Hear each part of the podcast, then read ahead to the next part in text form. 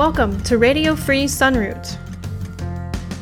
You're listening to the interview podcast, Voices for Nature and Peace, where we discuss issues of ecology, empire, justice, and consciousness. We feature a variety of guests who are aware of the challenges of our time and who are working to address them. Here's your host, Colibri Ter Sonnenblum.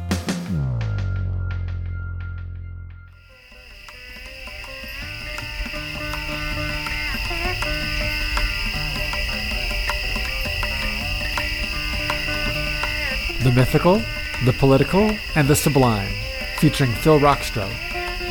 Phil Rockstroh is a poet, lyricist, and philosopher bard living in Munich, Germany. His mother escaped Nazi Germany after the Gestapo arrested her father. His father was born on a Choctaw reservation and adopted to white parents, but did not learn about his origin until later in adult life. Phil grew up in Appalachia, lived in Manhattan, and eventually expatriated to Germany. I was inspired to ask Phil to be on the show by a recent essay he wrote, The Banality of Evil, of the Evil of Two Lessers, and the Democratic Party's raison d'etre is to co-opt, absorb, marginalize, and neutralize the left. But when we started talking, we immediately branched out to other topics, including names, the legacy of our ancestors, how German youth helped spark the hippie movement, the drama, poetry, and gods of ancient Greece, Appalachian culture, the alienation of contemporary life, Phil's lifelong travels, and much, much more.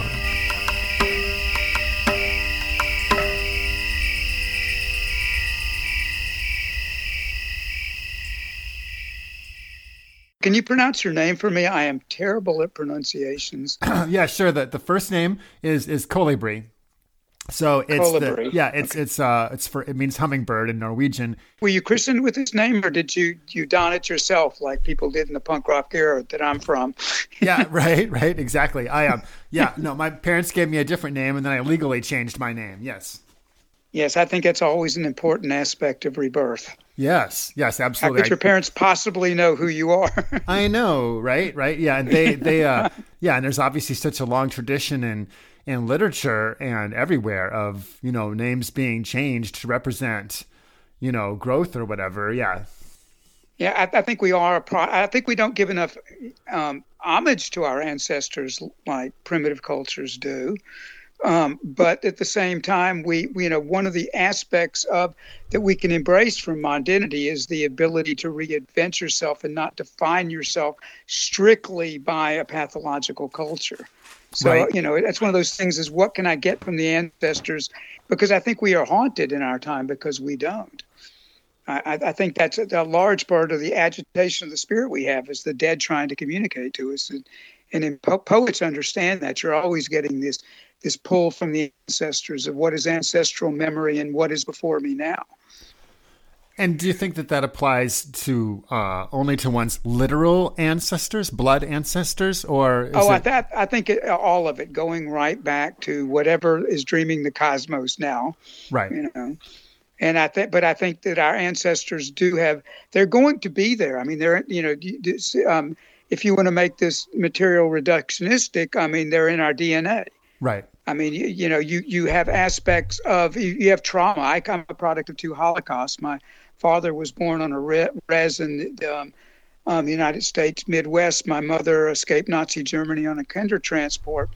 And so I definitely feel um, a, a, heightened sensitivity, I believe, um, due, due to colonialism and imperialism and and the rise of fascism and its connection to capitalism because of that.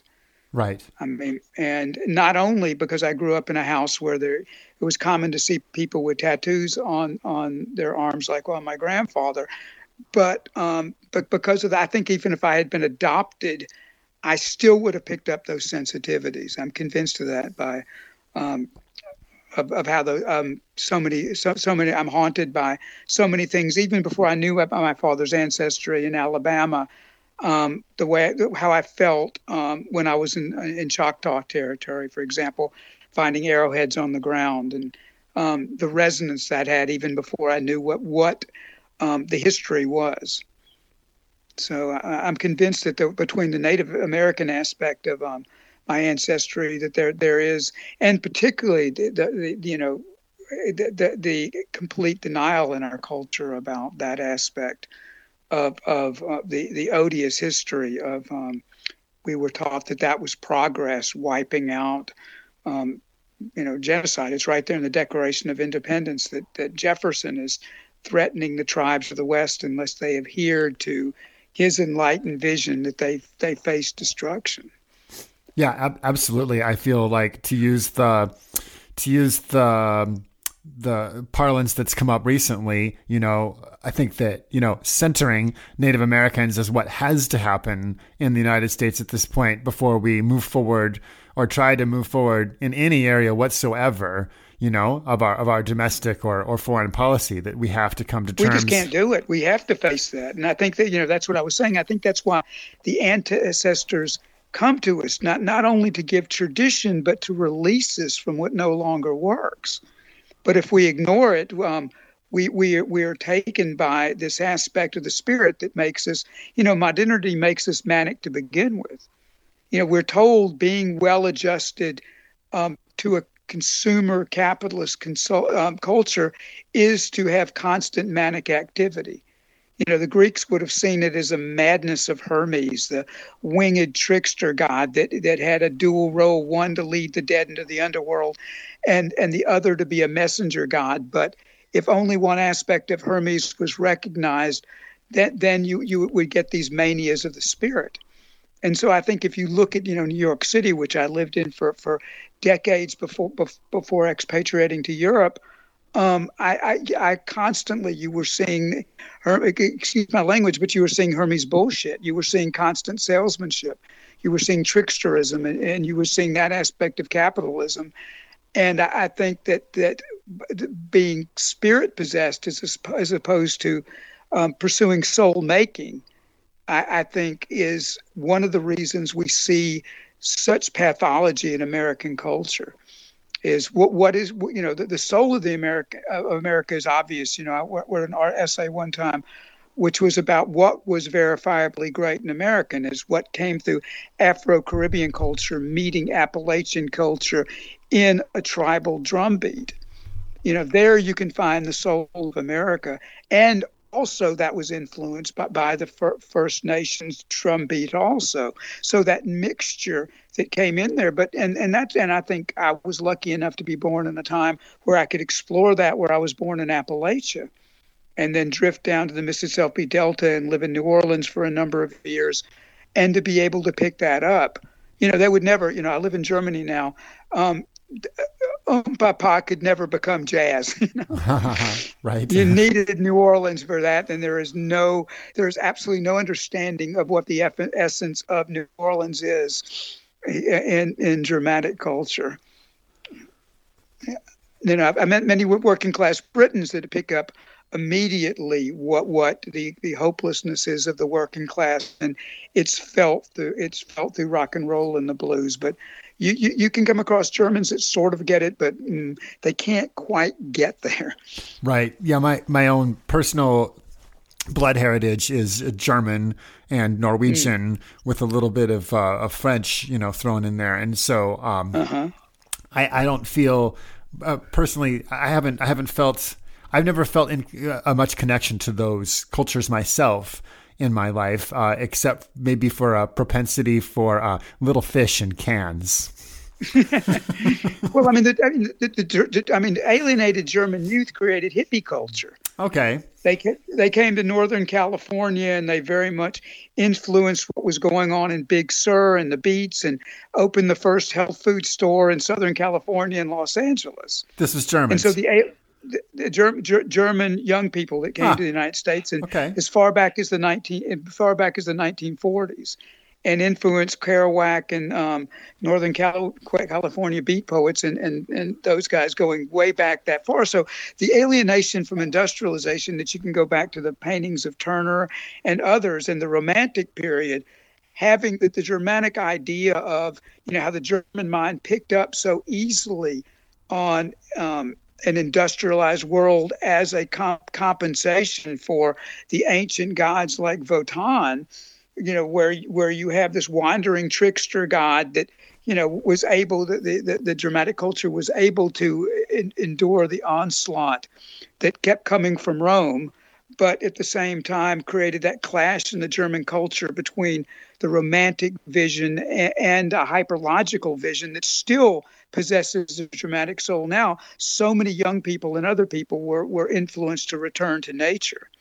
Of course, nature, as you know this because of what I understand from reading your, your essays and um, and Facebook posts, is if you, you have returned in some way to um, those resonances that are so much lost because we hunger for it. But of course, you know, we we always have to define ourselves as a human being in nature and not become possessed of nature, which is um, indifferent to our fate.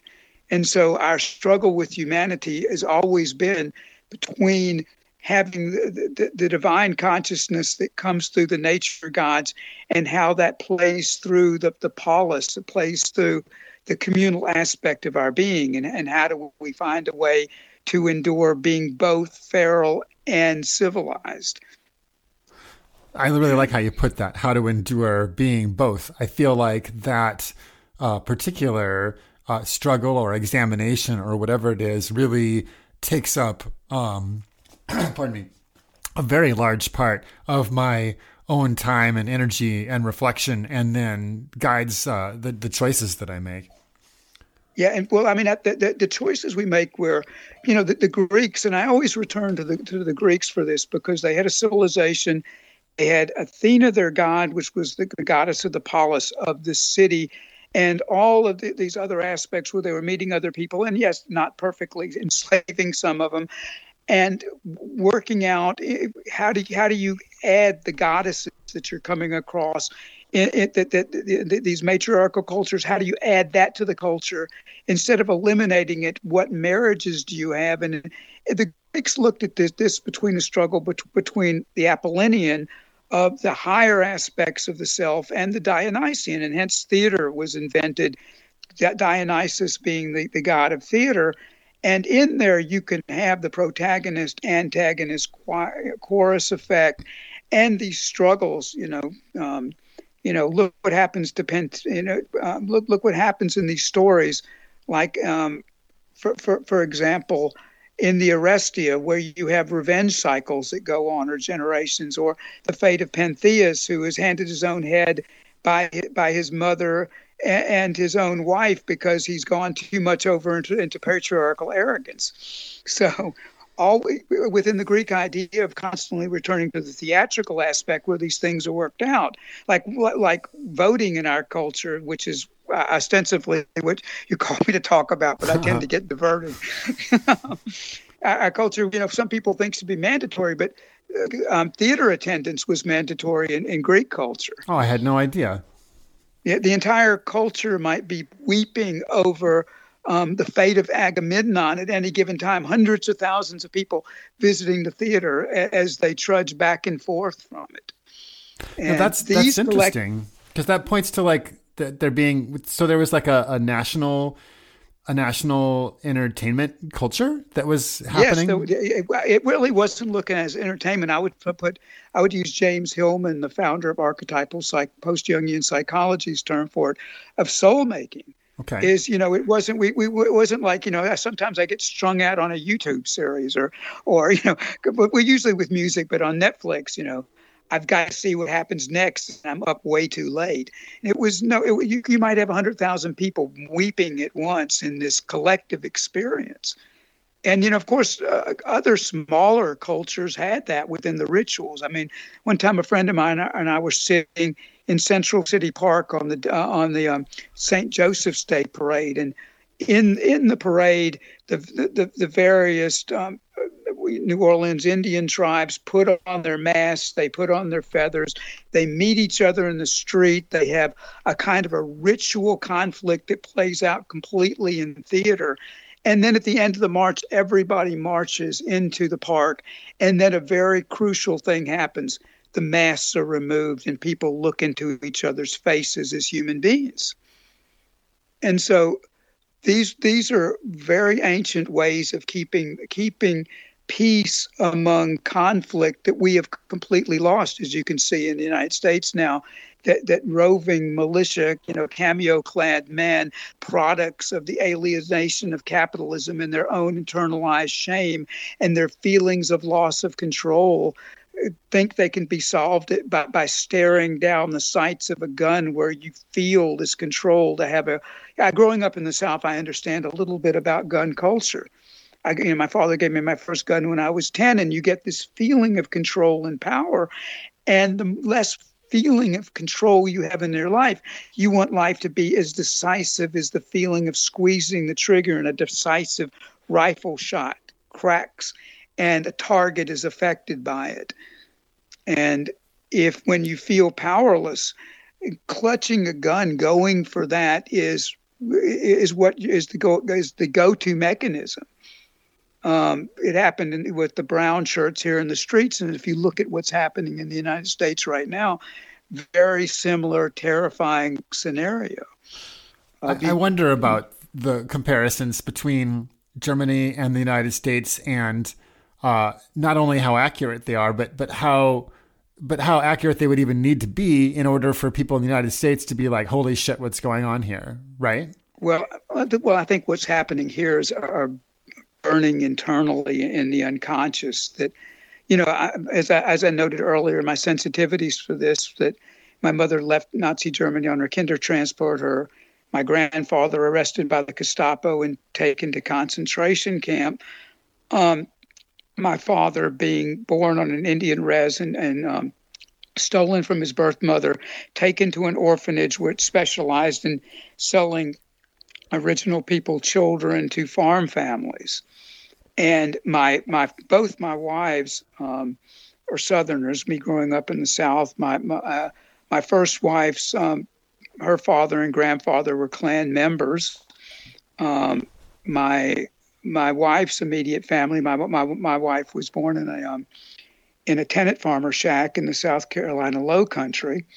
Um, her family have Klan members in them too, and spending time with the um, broken to shards white working class, where I grew up in a working class neighborhood, I and also having a mother that that came out of Nazi Germany, I um, I can see the similarities. I mean, this is this is all caused by um, a combination of what Engels talked about with bourgeois false consciousness and the effect it has on the proletariat of spending their life um, feeling less than, feeling shame, feeling somehow um, they have failed, and you cannot handle that feeling of shame and failure. I was watching a um, a Black Lives Matter parade going through, I believe it was a city of Salem in Central Oregon, and the men and w- women o- obese, overweight from feeding themselves the palliatives of sugar and fat that, that American, the, the horrible American diet offers,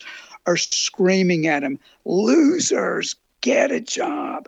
That is so obviously displaced pain.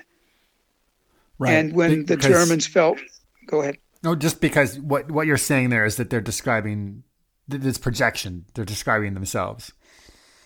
Yeah, I mean that. This is what you know. My father, um, he lost the ability to, to to live a laboring class life when he fell from a pig iron freight train. Um, he was he was loading pig iron and he fell and and destroyed his back. So um, manual labor was out for him and so he taught himself photography during um, the period of his convalescence. And by the time the civil rights movement started and um, started up in, in the deep South, and Martin Luther King chose Birmingham, a city built by Northern industrialists to mine the ore from App- from Appalachia, bring it into Birmingham, and process it. And the, the Northern the Yankee ruling class in the city, we called them the big mules. They lived up on top of Red Mountain. The rest of us lived down in the industrial smog. My father would have to change his shirt coming in two or three times a day because of the grit on it. Um, Martin Luther King chose Birmingham because um, the methods of apartheid were very well applied there, of divide. When my father would go and ask for a, for, for a raise, um, for example, they, the, the um, the, the boss would say, I can go out in the street and find five N words, and he, he, he didn't make the name nicer. Um, and and replace you right now for a fraction of what I pay you. So racial politics were used in any apartheid system to have a very hateful white um, laboring class in Birmingham, and Martin Luther King chose Birmingham for that reason. My father happened to be there with his with his camera. He had a, he had a small photography business, and he was able to become um, Life magazine's um, Southeast stringer at the time. So my some of my earliest memories are standing in the dark room looking at dogs attacking children and looking at the of the pictures of the era and also not seeing how my neighbors around me who felt so crushed by a system which they had no power in um, and their reactions to it and how they were controlled also coming from the you know the um, coming from the, the German side of my family, the way went the Great Depression. Hitler and the Nazis had 3% of the vote. Uh, um, can you say hello to everybody? Okay. Hello, this is this is Phil's son. Hello, my name's August and I'm seven years old. Okay. Hi. Hello. Hi. yes, the Nazis. okay. That's great he heard some kids in the yard earlier. That's the reason why he wasn't on the beginning part. But ah, he heard right. some kids, and I'm not going to draw him away from kids in the yard to to do you know, for for a radio interview. So so anyway, but the Germans had maybe three, two, three percent of the vote before Wall Street called in the debts of um, that that came about due to the um, the Treaty of Versailles, and um, there you had the crushing experience that that caused ordinary bourgeois false consciousness to collapse in, into the catastrophe of the unconscious roaring through in these arc with these archetypal presences that that you know that's the thing is alluding to what I was saying about the Greeks is there are ways that we realize that the gods still live in us. As Jung said the gods have become diseases but we have to mediate the part of the gods that are immortal and we're not. Um, you know that's what addiction is about. Uh, the, the Dionysus and other gods come through us. They get high. The person doesn't. The god could care less whether the addict lives or dies. It will go on to the next person in existing in this collective form that we have. So, how do we differentiate? And I think this is crucial in politics. Is this is how we don't fall into a reflexive unconsciousness of, of whether what's it, have we chosen the right side of this? Have I become dogmatic? Am I possessed by something archetypal? We have this dialogue that happens at, at theater and its best in in us in this kind of polytheism that the soul exists in, and this ongoing dialogue that seems to be able to mediate truth in a better way than our ego consciousness is able to. That's fascinating, and I, it seems like what partly what we're talking about here are uh, layers and layers of trauma. Layers and layers of trauma, which it is to be born into this world. Right? We come into the world, we're nurtured at our mother's breast, we live in primal grace, we're in innocence, we're we're we're in Eden, where the fruit the fruit falls onto our laps. And, you know, maybe the Father God walks through us every once in a while, but he's distant and then what happens? We, we grow into consciousness. The serpent arrives. It gives us the fruit of knowledge of our humanness. We have a loss of innocence. You know, this is where the cliche, only the good die young. Yeah, you're going to die of yourself that lives in primal grace, and it's going to be a terrible shock. And what do we do with ourselves at that point when we, we where are we once we, we come out of that you know if we stay in it we are toxically innocent. We're in, we're in what james hillman called toxic innocence. We're constantly projecting you know i mean the, the toxic innocence in our culture causes everything from the homophobia of the right where the inability to, to, to see the two-spirit aspect um, that my father's people saw, saw saw homosexuality and um, and the whole and looking at life in a way that somebody might be a transvestite or might might a man might want to wear women's clothing or actually feel like a woman inside. We both left and right can't handle that. because we don't say, "Oh, there's a spirit that there, there's a God that exists that say that is the son of Aphrodite and Hermes that that was called was called Hermaphroditus." right. So there is that God right there. So within us, we have all these different divergent spirits. My father could not admit that he was set till he was 70 years old because he grew up in a in in a hyper masculine Southern culture that he had bisexual tendencies, and he said it drove him crazy all his life. Wow! And at the and age of seventy, he finally he was something. seventy years old and said, "You know, there's parts of me that's gay." And he said, and I said, "Yeah, I kind of figured that out when I was 14 and found your gay porn." wow! Yeah, I mean that one is just such a such a struggle. I've struggled with that uh, particular one and those kinds of feelings uh, my entire life and never found anywhere within American society where I feel truly, um, truly welcomed, actually. Yeah, when I was young, I was always drawn, to, as, as you can probably notice through this dialogue, that I was drawn to theater. And so I met, and so my friends in high school were not they couldn't come out you know it was it was it was the 70s mm-hmm. and you know they didn't come out till the 20th anniversary. Then you saw people show up. I didn't go to my high school reunions but i could see on the facebook pages and the, the internet stuff that was done out the, the people that we knew were gay finally came out and brought their partners. But you know i felt that affinity early on. I mean i won a bet one time with another guy that was heterosexual, but I wasn't homophobic because I was because I, I knew I was around you know the theater that was that I was doing that I was drawn to other misfits. I was drawn to people who put on a mask. My best friend he could do the Wizard of Oz, every voice in it from beginning to end, and I was in worship of his talent. And I knew deep down he was gay, but I didn't confront him with it because that was too embarrassing at the time. And so, it, so there was that that aspect of it. I'm although bet I, I want to bet a friend of mine. We took a uh, we took up a collection in the high school lunchroom about would we walk to the local store, which was about a half a block back and forth from the high school holding hands. uh-huh. and so, you know, not being homophobic, I took the bed and we walked back and forth and we got about 20, we, you know, we, we, we wanted, we, we, we collected about $20 each. Nice. So, so, so, but I, I figured out later, I said, why were so many of my friends in high school gay? Well, it was the aspect of feeling like a misfit early on, mm-hmm. you know, feeling like being half Jewish uh, and, um, half Jewish, half half cracker, um, growing up working class and we moved to Atlanta, we moved into a neighborhood of, of small apartment complexes, which they call, which the, the rich, um, more wealthy Jewish kids around, um, they called it the projects. And then there was a working class neighborhood around there. And it, the class divisions were all there.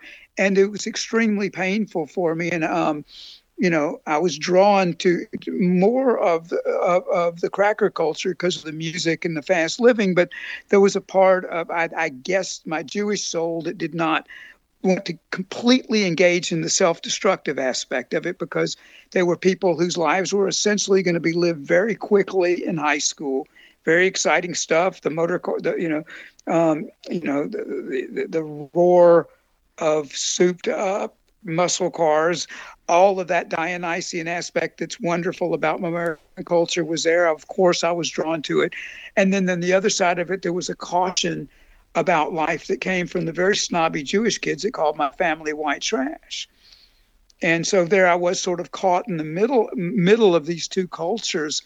But it did give me it did give me a very strong class sensitivity.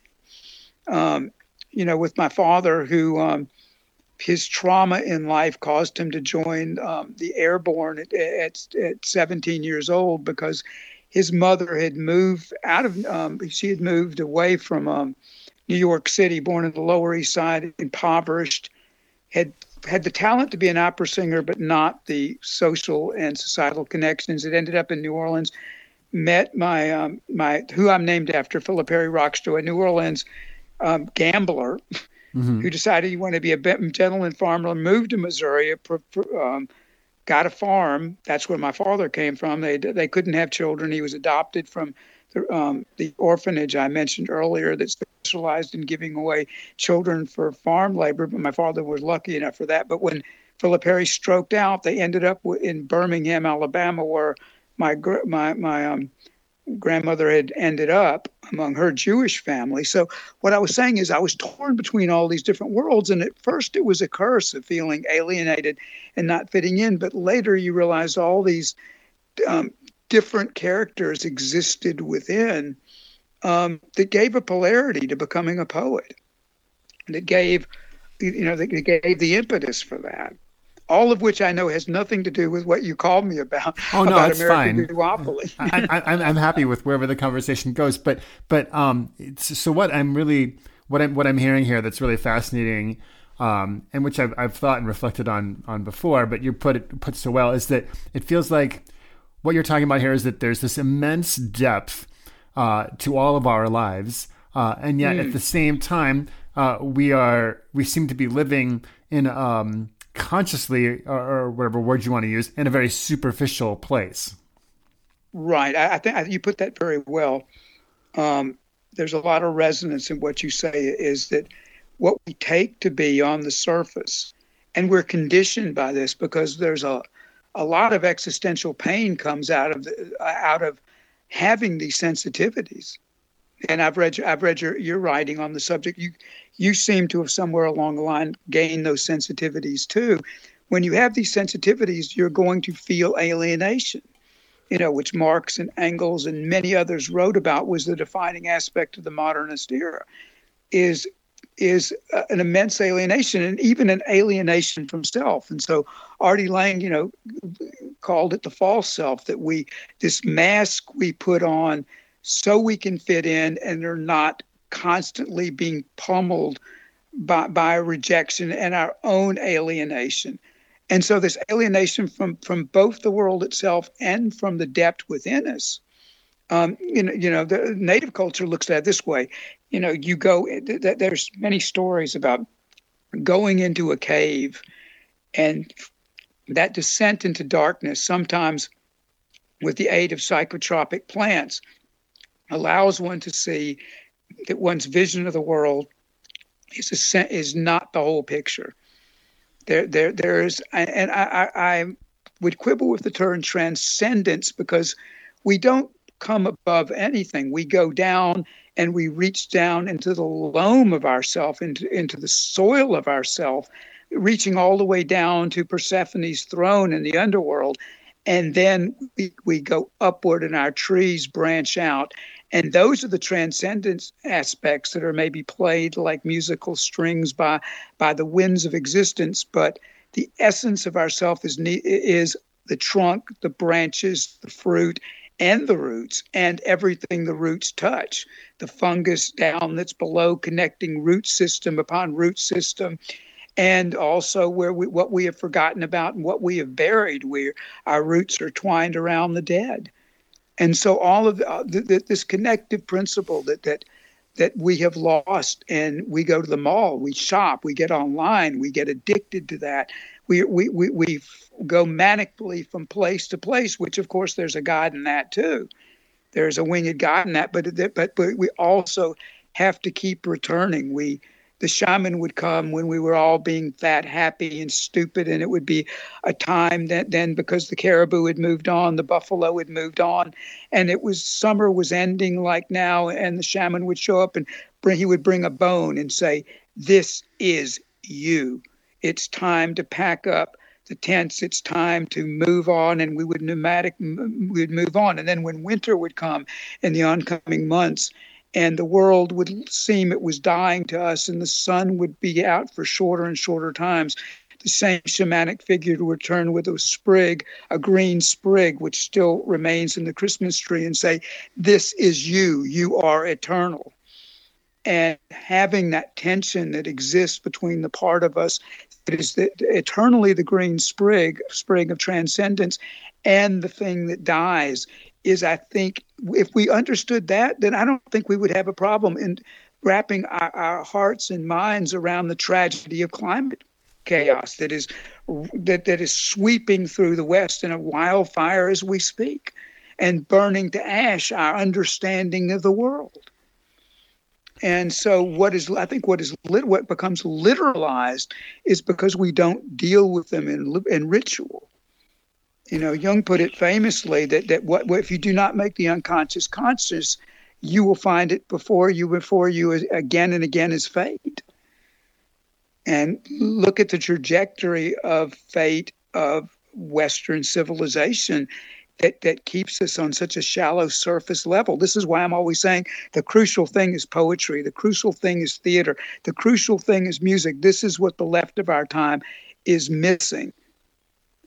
There has to be a component where you you, you have the politics and the music and the poetry and all of that ha- dovetail, have a convergence, have have this gumbo constantly boiling that creates culture. Yes, I hear you. I definitely hear you. Um, the the lack of, of ritual in our society is something I've thought a lot about, and specifically about the lack of a rite of passage.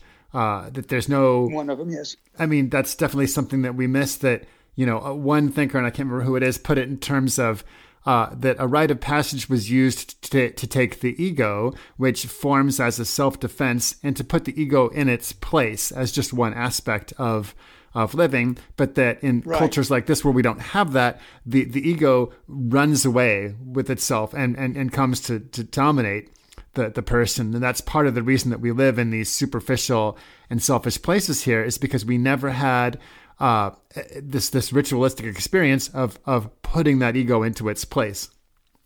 Right, right. Existing is one's as yeah. You, I think the term you used was runaway because we're.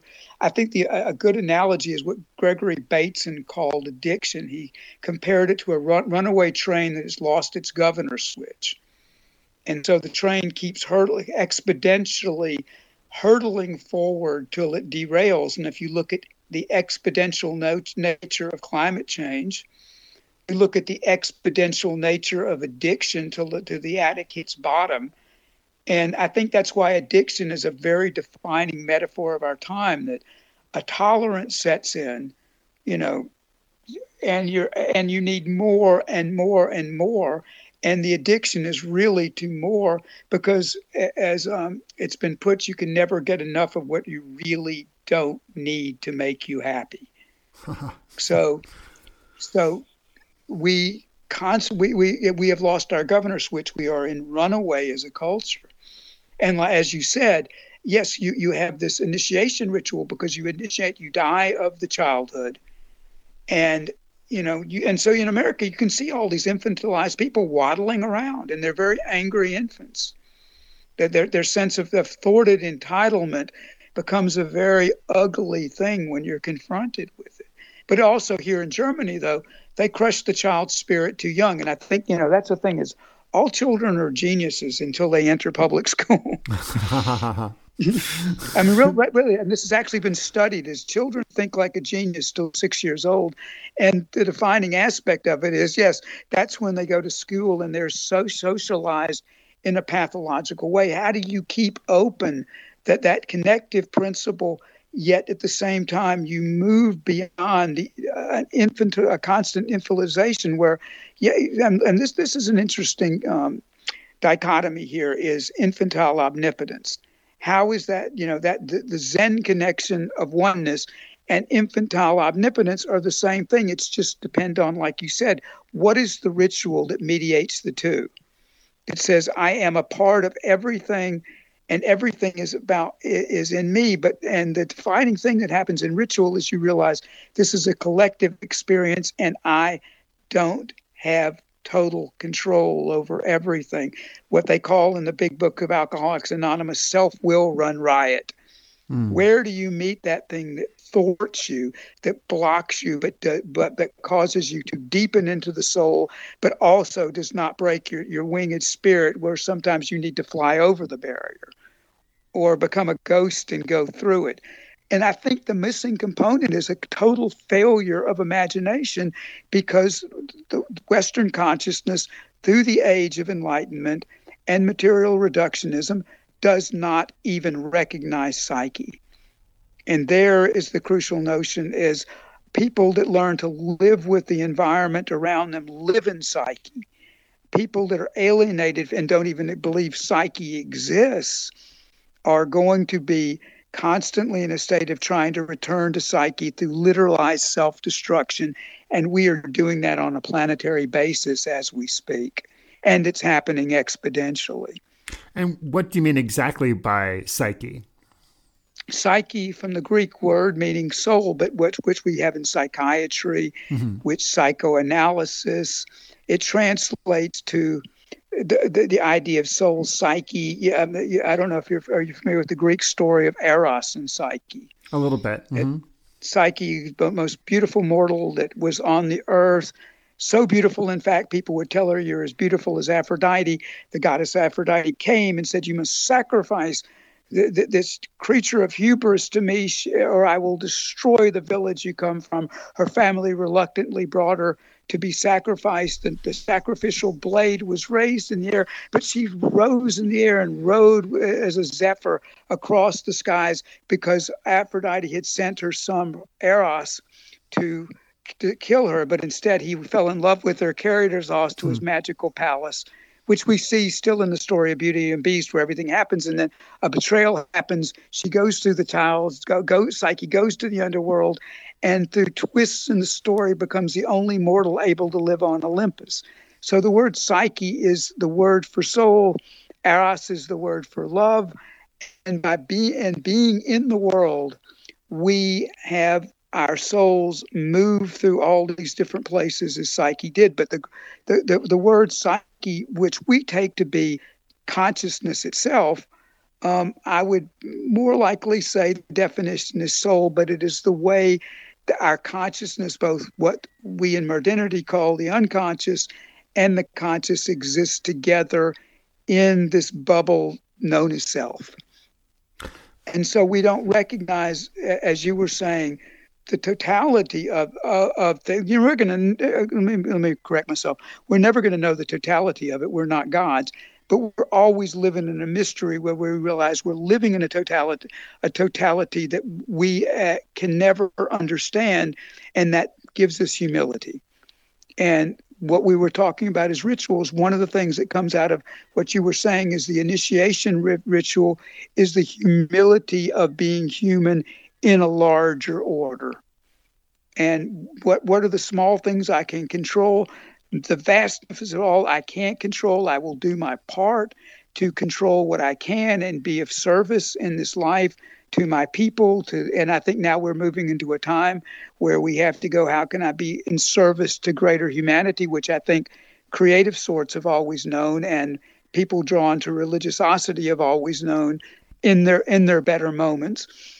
Um, but how do we move to a time where we have rituals which which will take us and grip and grapple us and redefine us in a way that that we're not so hubristic. We don't have the arrogance.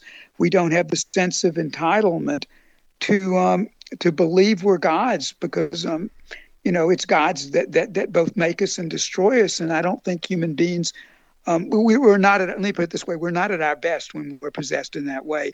How do we hold on to our, our tattered humanity despite it all and be some service to something outside of ourselves? And I think ritual, as you pointed out, um, allows us to return and again and after, after we've forgotten because we will you know mm-hmm. we will keep endlessly forgetting so we endlessly need to be reminded of the interplay between the, who we mistake for ourselves and what we misapprehend as the world. Right. You know, I, I've, I've, I've, you know, not using your words, but, but, um, in my head, I've felt many of these different tensions uh, going back and forth my whole life, and also I have been pulled towards um, this urge to serve that, that you're talking about as well, and the place that that has taken me over the last few years in the American West has been towards um, trying to, to live a life that is more in, in connection with the with the non-human world, with with nature, and of course those are problematic because we are nature and we're in it, but but um, the the parts that we consider are separate from ourselves here, and so that's been my attraction. For example, to the wild tending, where people are attempting to uh, recreate uh, or return to uh, a life that's based on being out in the elements, interacting with the elements, uh, with humility, as you say. I think that it's not always uh, that word isn't always used, but I feel like that's that's intrinsic to that. And of course, these uh, these wild tending ideas are all connected to uh, Native American lifeways and to Native American um, ideals, some which are passed directly from those from, from, from Native Americans, and some which are reinterpreted. Mm-hmm. And, but I see your saintly work with kitty cats. right, right. Yeah, there's a feral cat colony on this piece of property that my my yeah. um, friend bought, so I, I, take care of them. But but yeah, but yeah, but I've, been spending more if and more. Time. If you want time... to gain humility, be around cats. Oh yeah, definitely. yeah, no, that, that that definitely helps. Well, cats are, are a funny one because they came with they came to us uh, with civilization, you know. Yeah. Uh, and so when we were gathering and hunting, we didn't have that same relationship with cats. That happened when we started to store the grains, you know. Right. And once we were storing grains, we were attracting rodents, and and you know the rodents, the same rodents who lived in the field, and of course that attracted the predators who were in the in in the field, you know, as well. But you know, I, I guess that I more and more I, I, I feel this tension between um, civilization, by which I, I just literally mean uh, city based culture uh, mm-hmm. you know, and and then the the older the older ways, which were the ways we lived for several hundred thousand years before the agricultural revolution, and so uh, it's it's it's um it's interesting then to bring in the Greeks and these other cultures because those were civilized cultures, but they were earlier ones than ours and seemed not so disconnected as as ours is. Well, I think they had the same problems we did.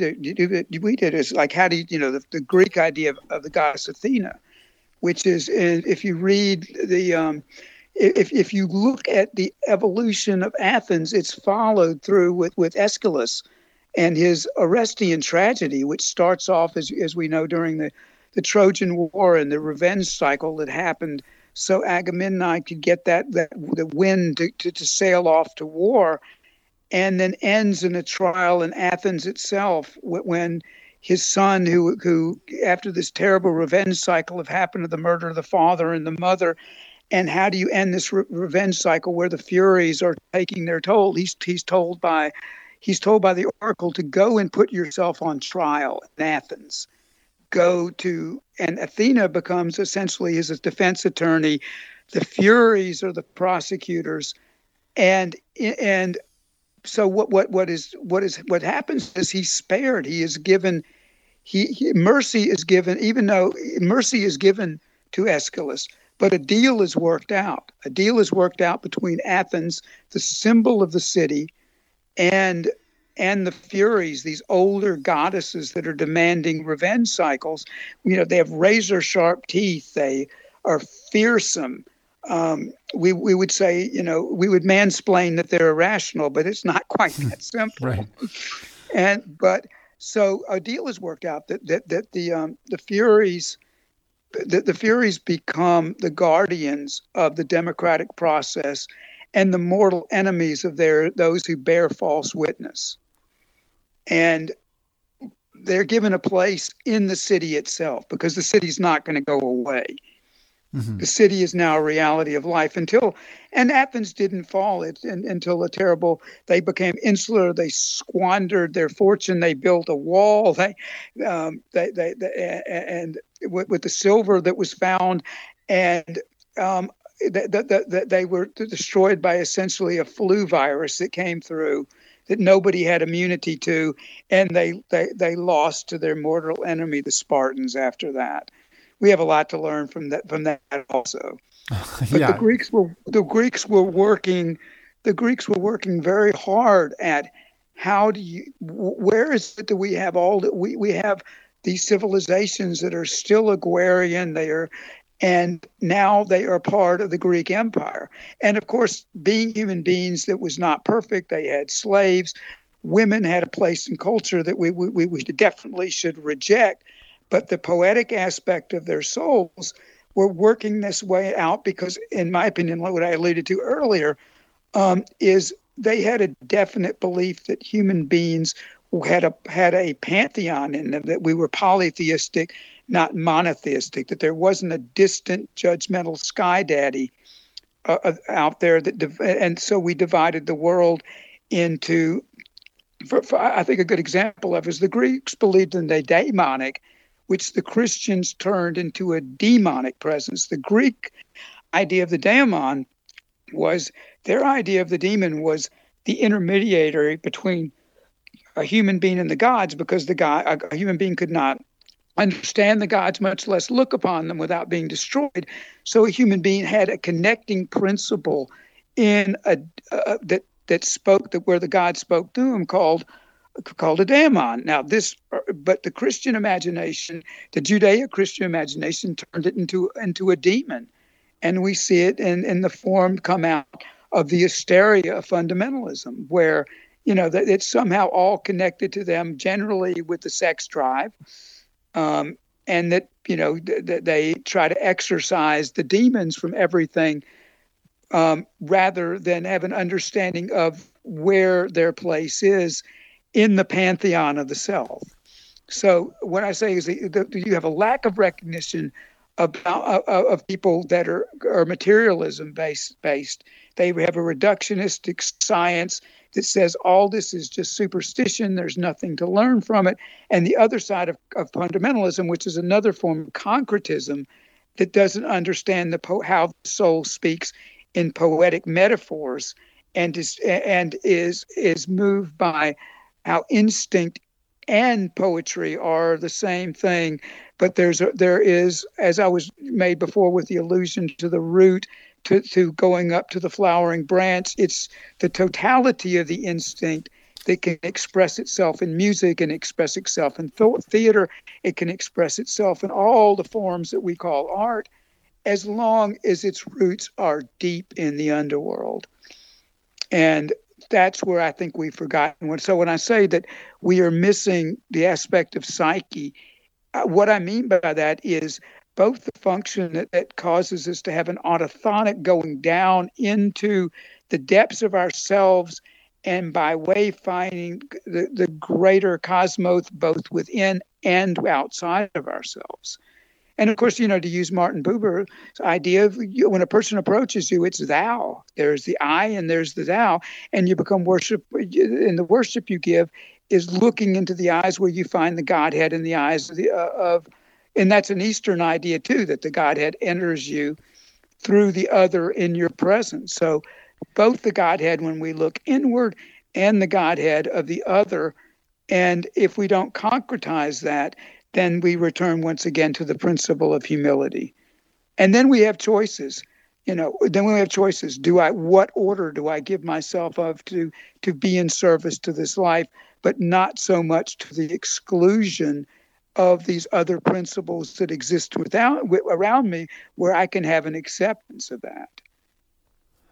You I'm know, really a culture, you uh, know, like we're a culture like like you know James Hillman, who I alluded to earlier, the founder of the post-Jungian school of archetypal psychology, has a wonderful, painful to read book that he that he began at the beginning of of um, the Bush administration's uh, illegal and immoral ta- attack on the people of Iraq. It's called A Terrible Love of War. And in it, he ruminates on what part of us, because, because Aphrodite, um, backdoor man, whenever her husband leaves, the great craftsman god, Hephaestus, whenever he leaves, through the back door comes the god of war, Ares, and they fall into a lover's bed together. Uh-huh. Why does Aphrodite love war? Why do we have a terrible love of war? James Hillman's wife told me this book nearly destroyed him because he had to go deep into the archetype of war, something he was repulsed by, but at the same time, at the same time, he had to understand where the warrior image came from, how it gets distorted in my, in my identity, especially after industrialization, and complete the book, which was the last, because it nearly destroyed him, of, of his original books he wrote on many subjects. So it was like, where do we go into their self and find the acceptance of what we find anathema, and then find what, a way that the warrior can be of service to the community, not an aggressor. You know, where do we where do we find that? And so how do we and how do we know that without going deep into the part of ourself of what we're mortified by and explore that? And that's what I mean by by having psyche. Because if you go to you know, we're gripped and grappled at night by dreams that we are not controlling. You know, I wrote a poem recently where the you know about being in in in in the in in the loam of Alabama, and it comes through as the image of the dark night itself and the darkness of night and, and the image of a soil and the end of the poem and being confronted by the spirit of Choctaws and the other Indians in the culture. And the line, the last line of the poem, we must go to the dead and have them do with do with us what they will. And that's what and that's submitting to what the what the dead are asking for for us without losing our humanity is an aspect of the, the loss of psyche. I'm talking about where the what we know what what we consider psyche, as you were saying earlier, is this ego consciousness that constantly needs to be inflated. And I think the, anal- the anal- we can make that analogous to the bubble economy of capitalism, where the bubble economy expands, it collapses, and the humiliation takes us to the brink time and time again of whether capitalism is going to go over to its shadow other of, fa- of fascism and I think that's what we were witnessing to tie it into all these um, are men walking the streets that neither, you know, Trump gets political mileage of this, but what does Biden do the other day? He comes out against in a completely unnuanced look at why they're uprising, why the fire next time. And in, in typical Democrat form, passes, you know, Trump is always going to be the more talented demagogue than Biden. So he essentially says, listen, I'm going to defer to Trump on this. And so when the so when some hyper authoritarian, which is the proclivity of of the uh, of the the ruling class of the United States to come down on street protest, as I witnessed with the Obama administration with my connection to Occupy Wall Street, um, where I saw 5,000 um, militarized police enter the streets of lower Manhattan, tear up everybody's property in Zuccotti Park, you couldn't witness it firsthand because if you got anywhere near the scene, they'd arrest you. Destroyed every bit of property, every tent, every computer, took and massed people to jail. And, and the, these um, paramilitary police stayed in the city for weeks on end. Every time Occupy Wall Street tried to open up in Union Square, then were the, there were militarized police from the NYPD showing up to immediately crush it again. So this phenomenon, what I'm saying, is not unique to Trump. Um, you know, fashion is, fascism is inherent. It is always below the surface with capitalism. Um, it's just how much are the ruling class going to put an FDR in there that'll put palliative progressive measures in it, zero socialist measures that might give autonomy and freedom of choice to the laboring class. They completely avoided that and gave the palliatives that pumped the economy up just enough to get to the, the, the, Second World War, and then the boom in the economy became afterwards because the rest of the world w- w- was in ash and rubble.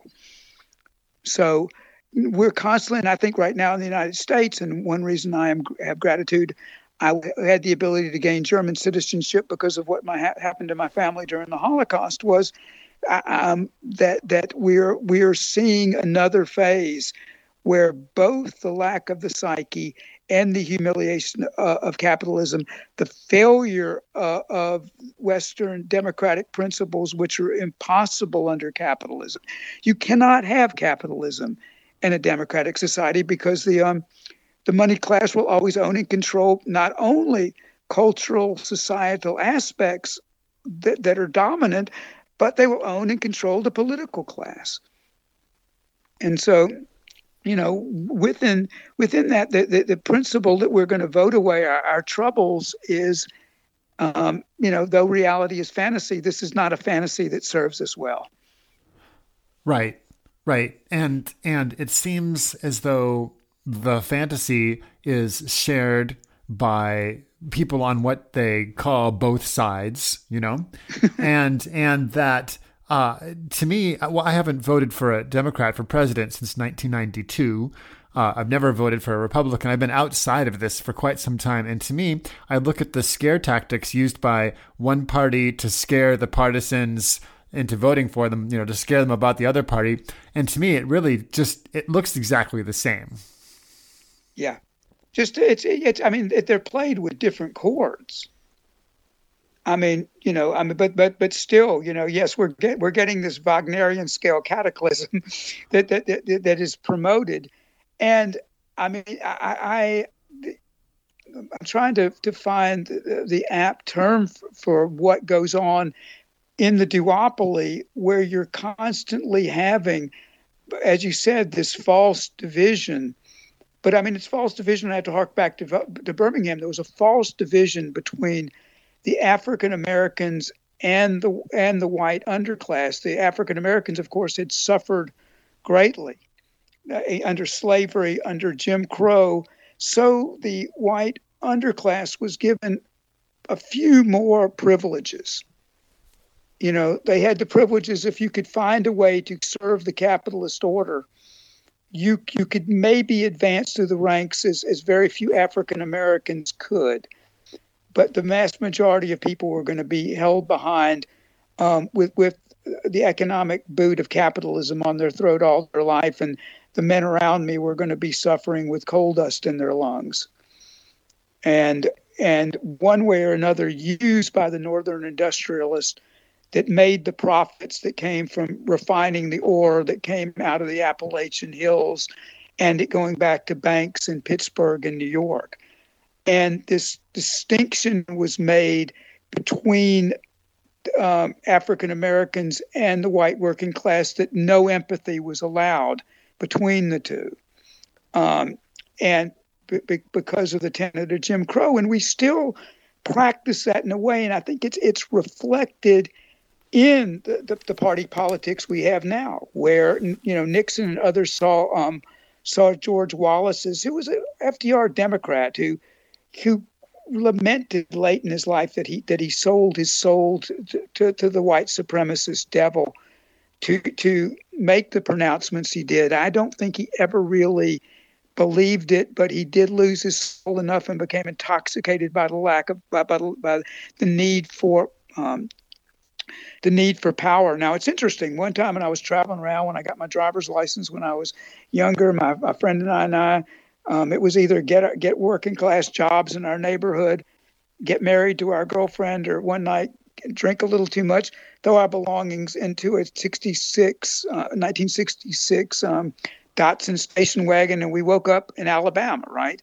Deep in, um, deep, deep, just didn't even know we were driving, just had been far too influenced by Jack Kerouac, and um, deep in um, the black belt of Alabama, which doesn't refer to the skin pigment of the people, but the black soil that was used to grow cotton that got lynched away.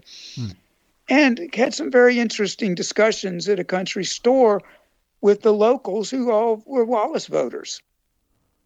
And we asked them why, and they said, yeah, he talks all that shit, but he comes in here and uh, he put the water system over there and he opened the school over there. And he told us, I don't mean what I'm saying. I just, that's just stuff I'm talking from those crackers. He literally said that. and so, but, but see, the thing is, is, is I don't think Trump has that. I think Trump knows what he's doing. Uh huh. I think he is a racist. He was brought up in a racist family. You know, you can see, you know, you can see what he did with the Central Park Five. You could, this man is a racist it was internalized and, and he's shame based and he feel because his father always crushed him and made him feel less than.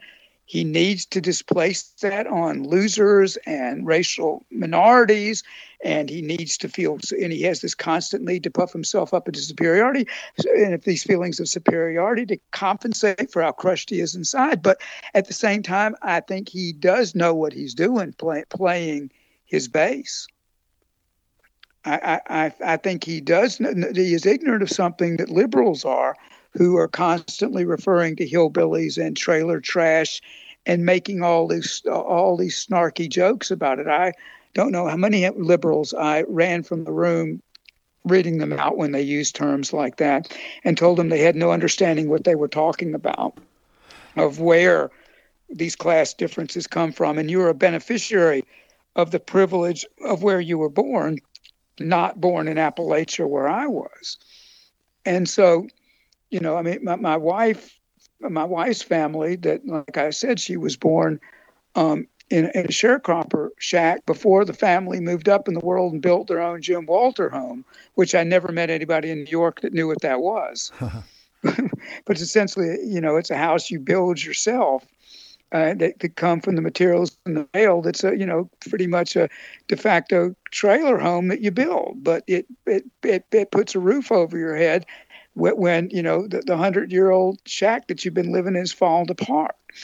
And so, but she early on had this feeling that I don't, you know, where it comes with some people. She read her first Dr. Seuss book and and all, all and, and went to the public library and dreamed of moving to, to New York and going to art school, but her family couldn't afford it, so she went to Atlanta and put herself through um, put herself through college at a fashion university where um, a fashion college where she could learn something and became a fashion designer that uh, that led her then to becoming a computer animator where she was able where she was able to move to New York and, and support herself. So, but most of her family didn't have that option she just had you know puerile wings. She just had some part of herself that saw the world a little bit differently where the people that grew up around her accepted the, the landscape that was around them and what was offered. But i'll go and we'll go when i'm visiting the south. The men there understand climate change because their fingers are gnarled and bent back because they work outside all winter long. And then when the summer comes they work in 110 degrees and when I sit down and I tell them social, I tell them socialist tendencies without using the word till the end, they're much more receptive to it than people than liberals in New York that are immediately hostile and foaming at the mouth at, them, at me and foaming in the room or blocking me on Facebook. Right. Right. I mean, and, I, and I, this is where we could just reach these people because they were born with racism. They will have black friends they knew all the way from school but still respond to Trump's demagoguery about race. And you know they did lose their there are underpaid or did lose their jobs because of the victims of NAFTA that have come over of farm boys from Mexico that are taking the construction and other jobs. Their salaries were lowered. They are suffering, but nobody will talk honestly about the situation of why capitalism does that. And these are the these are the lines of demarcation that you were talking about to play out in Democratic and Republican, working class and liberal class, um, winner and loser that play all the way through.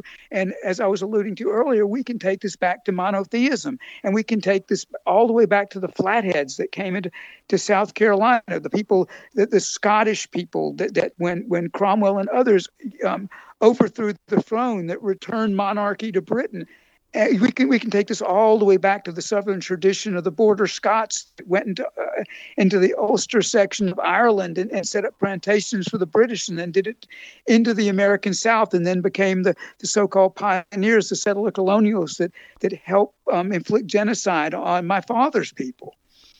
I mean, the, the vastness of the story is Tolstoyan in nature and and it comes down to that's why we accept I, in my opinion we accept the duopolistic aspect uh, of, um, of that that this is a linear thing and because of pragmatism and we don't want to be purists we're going to accept voting lesser to evil as if that's going to change the trajectory in the slightest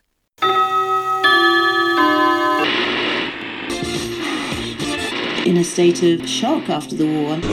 We interrupt our program for a brief message. If you appreciate this podcast, please consider supporting Kollibri on Patreon. Just go to patreon.com slash Kollibri. That's K-O-L-L-I-B-R-I. And now, back to our regularly scheduled...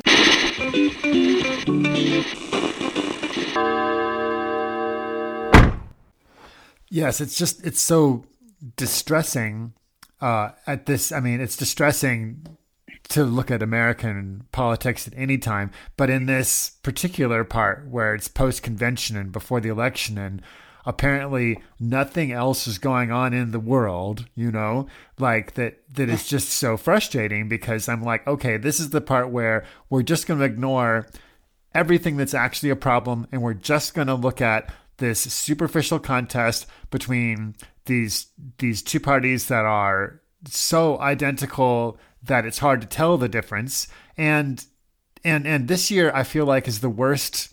I feel like this is the worst it's ever been of any. Uh, 88's the first election I remember, and this feels like the most extreme version yet of oh my god the world's going to end if if my candidate isn't elected kind of thing yeah i mean i mean just yeah i mean look at it. It's like that sequence in fantasia where um, you know, where Mickey Mouse is the sorcerer's apprentice is trying to, you know, the water pails keep you know exponentially reproducing right? Election season after i didn't think it could get worse than 2016 did you? No. Did you think the democrats could find a, a, worse candidate than hillary? Well leave it to the democrats right? I know.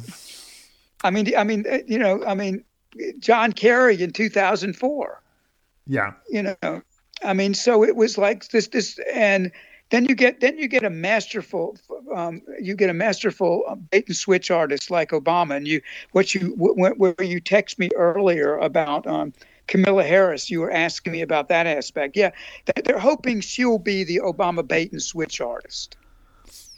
You know, that's what, and and and the Democrats are selling, you know, under the table the idea that that Biden, who is an ambulatory hair plug in search of an operable brain, is somehow not going to either the fantasy that he's not going to make it through his term, or that um, you know, after one term somehow Harris will be able to run and get reelected. You notice how we entered the, the, the we're not dealing in good fantasy here. We're dealing in magical thinking. I mean, let's look at let, us find a, a, a more gestalt fantasy here. Let's look at one of let's look at let's look at where we are as far and use the model uh, of, let's say, physics, of the second law of thermodynamics. Now, naturally, let's look at Trump. Here's a figure of chaos. When he, he everything about this man, when you listen to him, this is a disheveled wreck. This is an ambulatory tub of toxic goo that we're dealing with who better to embody the pathologies of one side of what the American experience has morphed into than Donald Trump from the striver salesman side that that um, goes through life as essentially a con man. On the other side of it, who provided the opening through his serial betrayals was Obama, who was another form of con man that appealed to a, a more a, a, liberal sensitivity. And so we had the soft sell con man uh, under Obama's doing the capitalist bait and switch. We have the more naked um, reality show host con man Trump reveal, pulling back America and revealing what is actually squirming and ugly beneath the surface. And then put in the let's put in Biden who is demonstrably on the cusp of senility, that talks in non sequiturs.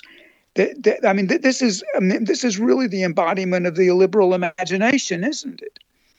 Of, of, of the failures of, of liberalism, first of all, that that that that transmogrified into this nightmare of neoliberalism, and then we have Trump, and we have so essentially we have two accelerants of the second law of thermodynamics facing each other.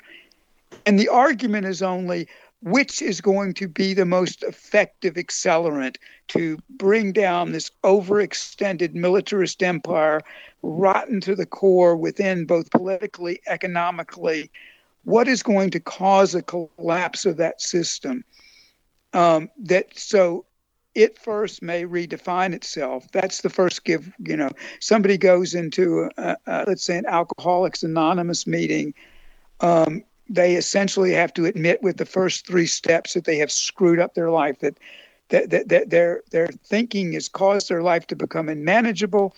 It's they're living in this form of insanity that is hurting themselves and everybody around them. And then now what? How do I now learn to live in a new way because this is what rock bottom is about. Um, as we alluded to earlier, that's what ritual is about, so you don't have to hit rock bottom. Well, you know, is this election rock bottom? Because I've been wrong before. I didn't think the American system could be held up this long. I don't see how that's even possible, right?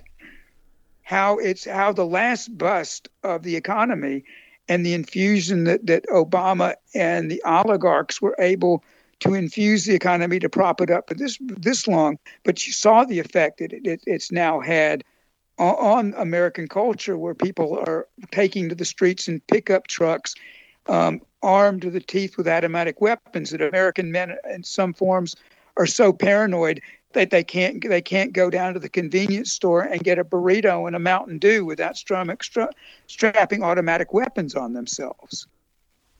I mean, and I, I, remember one time we I was we had been living in New York for a matter of time. We had been traveling down to Atlanta to visit some family, and my wife and I we needed to get something at a Target, and an entire family in cameo and automatic weapons piled out of their pickup truck. You know? Wow. Mm-hmm and and, and this this was this was 12 years ago. Another time driving through Colorado as the fires were raging like they are now. Um, we, we, we, were crossing into, we, we stopped off at a convenience store, another family in Canamos, their automatic weapons in their truck, piled out, came, went to the convenience store where we were, fill, where we were filling up our gas, our, our Toyota with gas.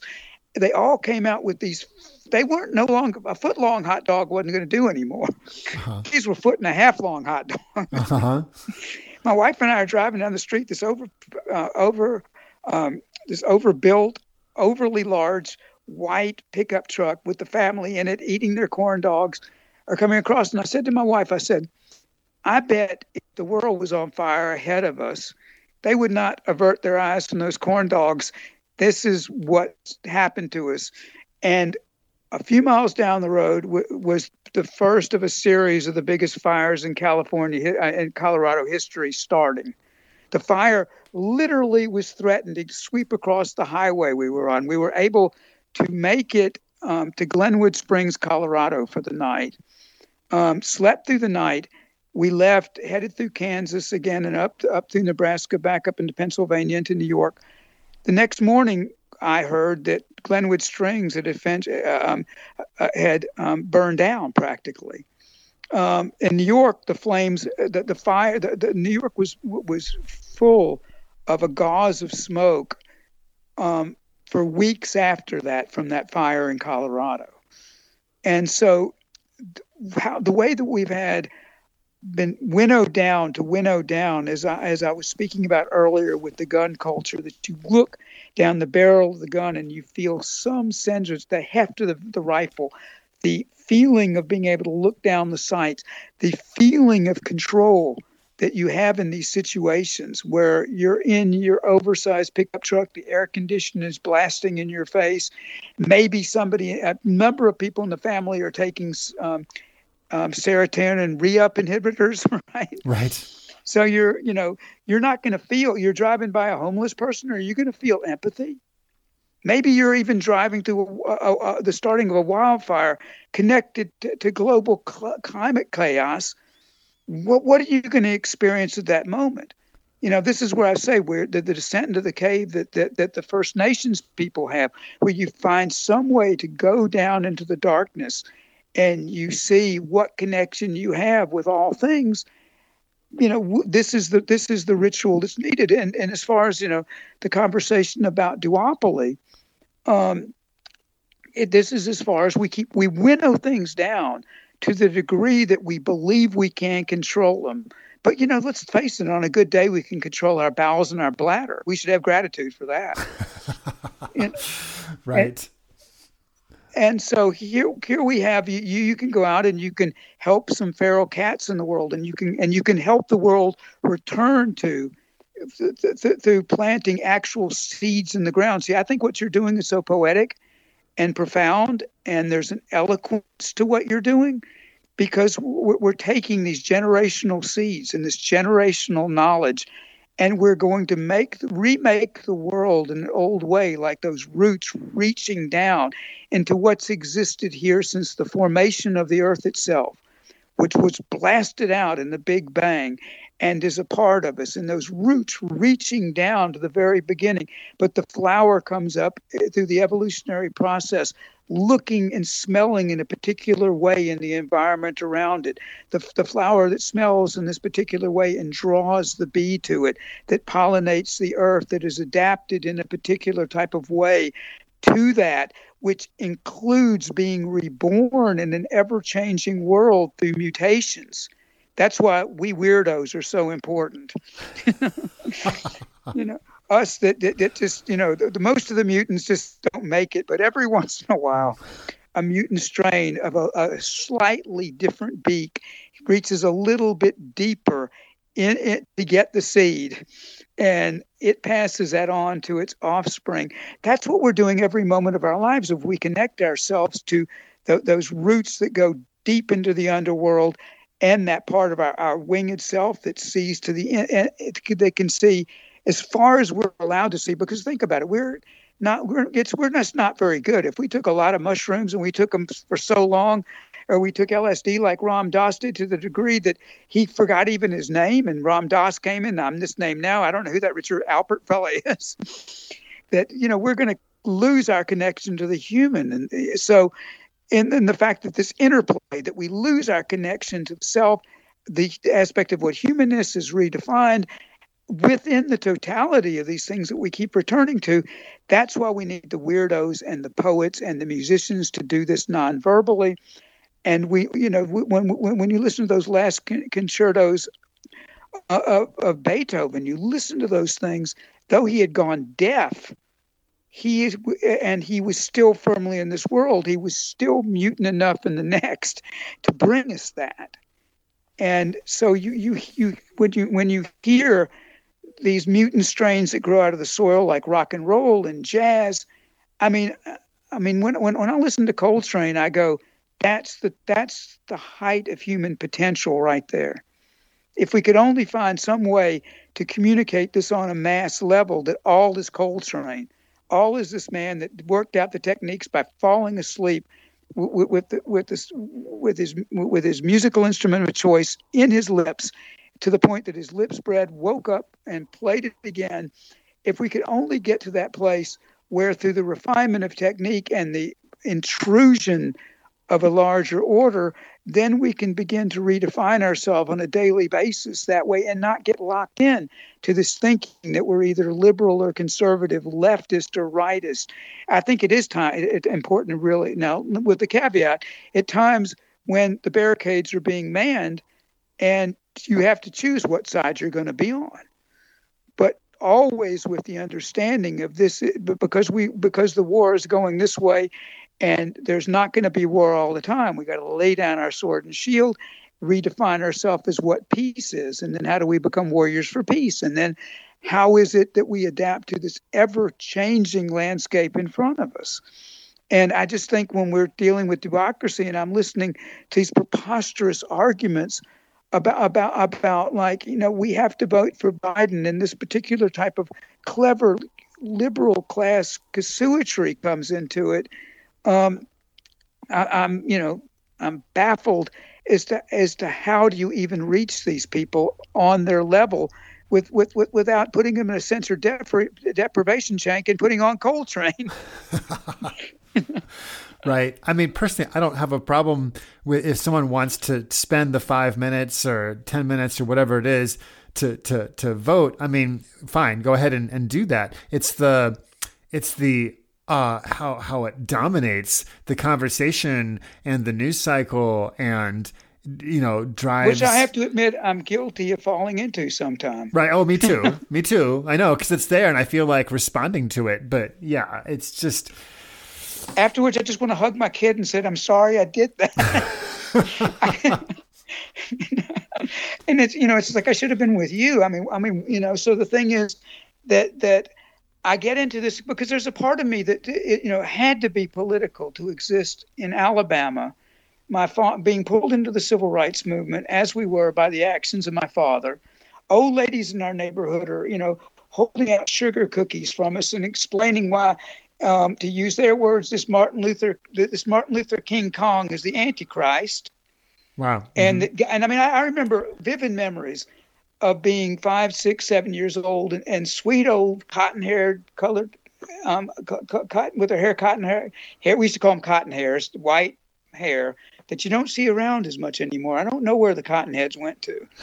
the, the, these old white women, and they would be go grand sweet old grandmothers were offering you the cookies just they baked and you listen to their sermons about now listen about this race mixing did god have cats and dogs get married children and i'm of course going well they're different species and they're going well that's you're just a smart ass because you're half jew wow uh-huh and and and then they tell you all about the mark of Cain, which which somehow black people you could look at their hands and and see that. And I'm just baffled by this mythology. I mean, it's no crazier that I remember my father and I were walking in the woods one time, and he he put me up on a rock, and the story of Abraham came to me about he was going to sacrifice his son, and I looked real hard in the horizon before I freaked out for the angel of death.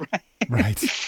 And so it was like, you know, you hear these stories and they get into you, and the stories uh, uh, of this toxic mythos of Birmingham, Alabama, uh, when, when I was growing up, of these old ladies that actually believed they were on the side of Jesus because of their racism. And so being political and being aware and looking at my father's pictures in Life magazine and then uh, and asking my family about this and having my mother tie it to the Holocaust and her and her journey to first um, um, World War II era Britain and then her, the boat she took to New York City after that and putting that in the context the civil rights movement the racism of the South and having a house full of books I think uh, is the part of myself which I am not I'm not ashamed of, and I am going to go into the political breach because of that. Um, but the whole time, having, you know, since I went a little Shakespearean there, the whole time realizing what is this short dance upon this earth? Who am I? am a player here. Have this this short stage play, to paraphrase the bard, um, you know, it's sometimes I, I have to be like Prospero in his books. I I sometimes have to, to take all my magic and and allow um, my daughter to get married to everything I thought I ran away from. You know, like Prospero, I, I always have, to be in this place of both shipwreck and thinking I'm I'm in this place where I have an understanding and my magic works on on this isolated isle, but then the world intrudes in, in the form of Ferdinand and the, the, the man that's something inside of me in, in you know metaphoric form. Well, it would be interesting late in life for it to happen literally, right? but, right. Um, but in the, in the, form that where am I going to give my eros to next? Even though I thought I knew every everything I thought I knew was in these books. So as an, as I age, I'm constantly in the position of Prospero. I'm constantly giving my last soliloquy before I, I have to pronounce what I thought I knew to be unworkable. Uh huh. yeah, I was um, two weeks old when the uh, Stonewall uprising broke out in ah. New York ah. City. And I've always felt as though uh, something I, I, caught something of that spirit at that time, you know? Oh, that I, yeah. That I felt that yeah. spark, you know? And and so and, and of that one in particular, you know, and and and so I have also felt that political urge, you know, or or or drive my whole life, but it is that urge, you know, pursuing that which has brought me to the point of being like but there's no real choice within the context of of of US political of the U.S. political scene. It just it has no. All of our problems are deeper. All of our you know the systemic stuff is so much larger, and to focus on these personalities, you know, is to distract ourselves from the real issues and from the real work. The real soul making of it, yes. I mean, but I think it's all part of it because, you know, let, let me, you know, um, go, to go to go with the idea of morphic resonance, right, and Sheldrake's ideas I I don't know whether this is literally true, but I like the fantasy that like where in different parts of the world, one, different parts of the world, uh, one monkey learns to wash its fruit, and then on archipelago islands not connected to it, other monkey, other female monkeys are washing their fruit.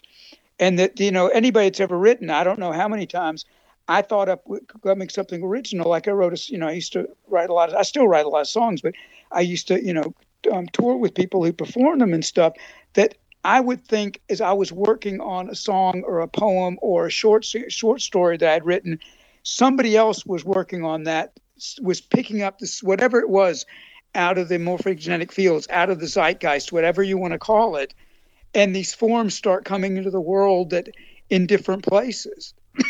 and so I, I have no trouble believing that there was something in the air at the time of your birth that, that, that uh, you know some stone that penetrated the dimensions that came through and you were throwing stone you know you're throwing stones and bricks in the womb. Right. They're they're you know they're they're the the stonewall uprising.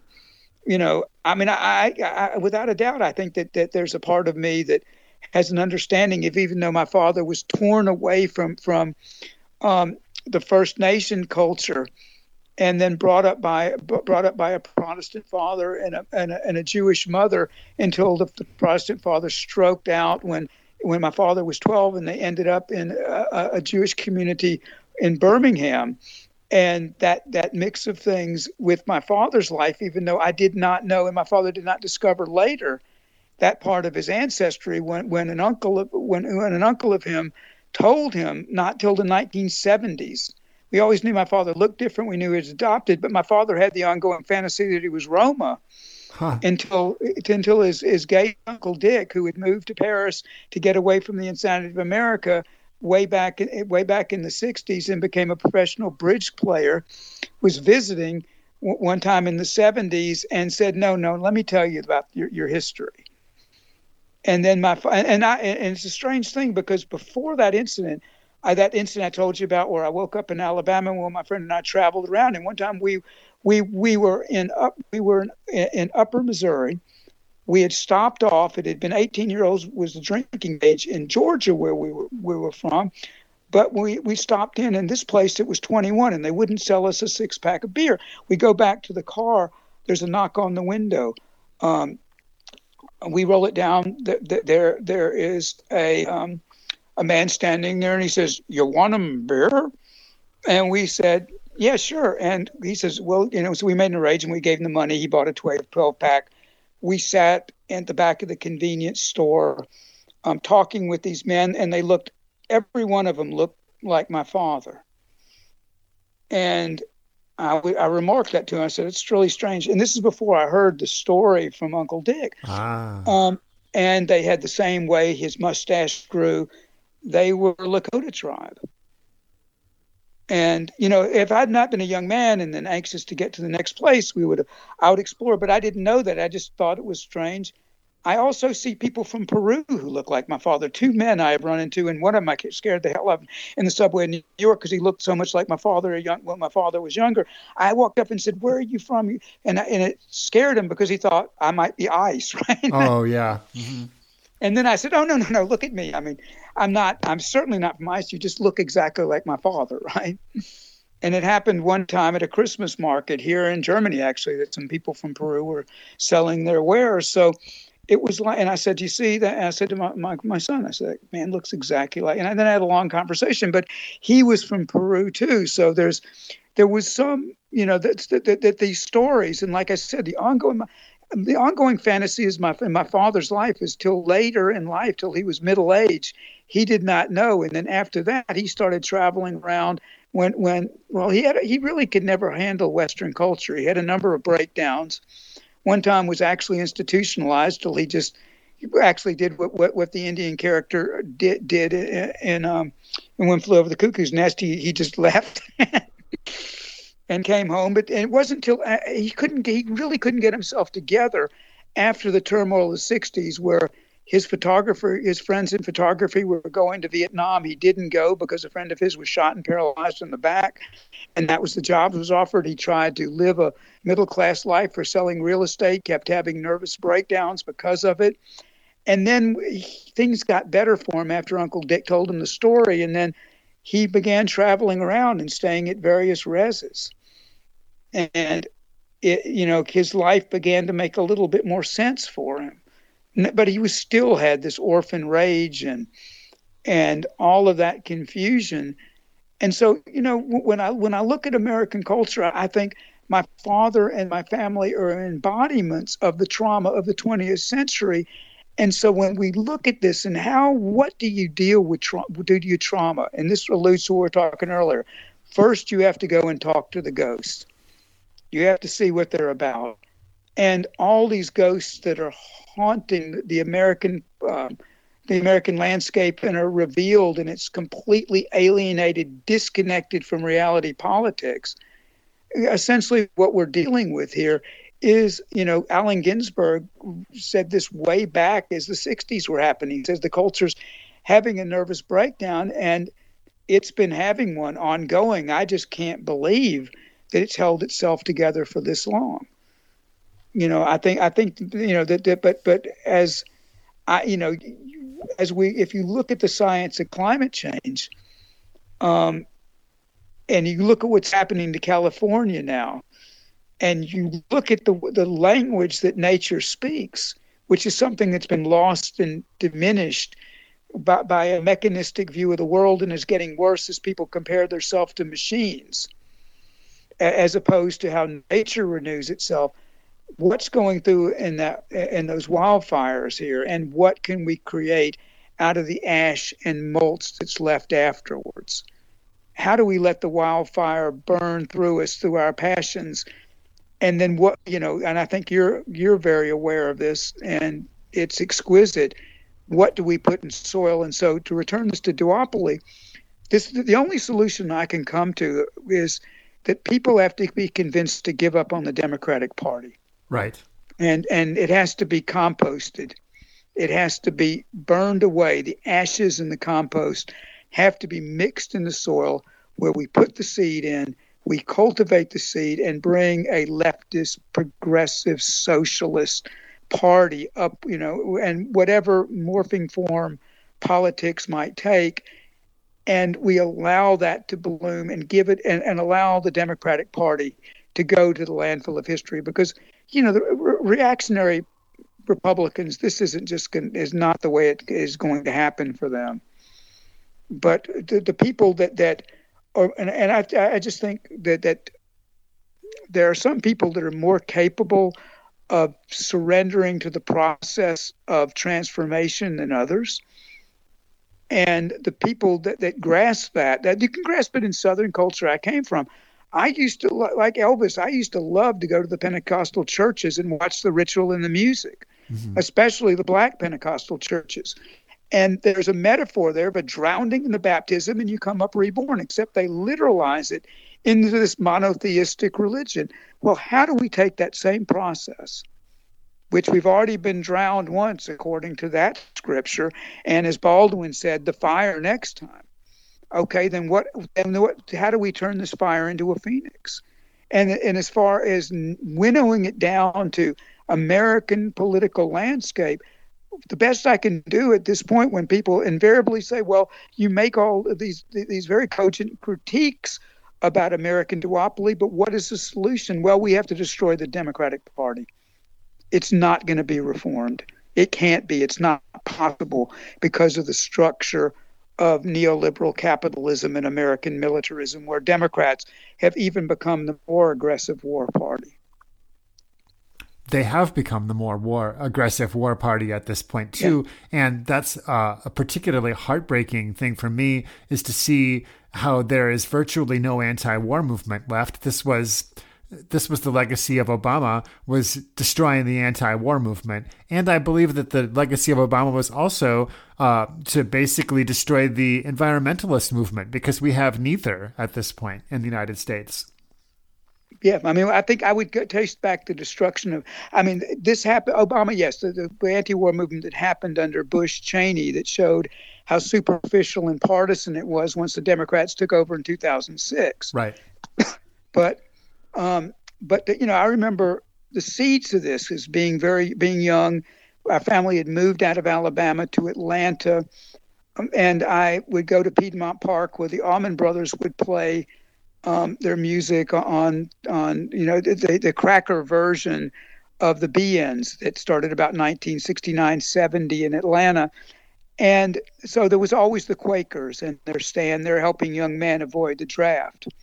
And so there was a fledgling anti war movement, even in the deep south that I was exposed to in, in, in Atlanta.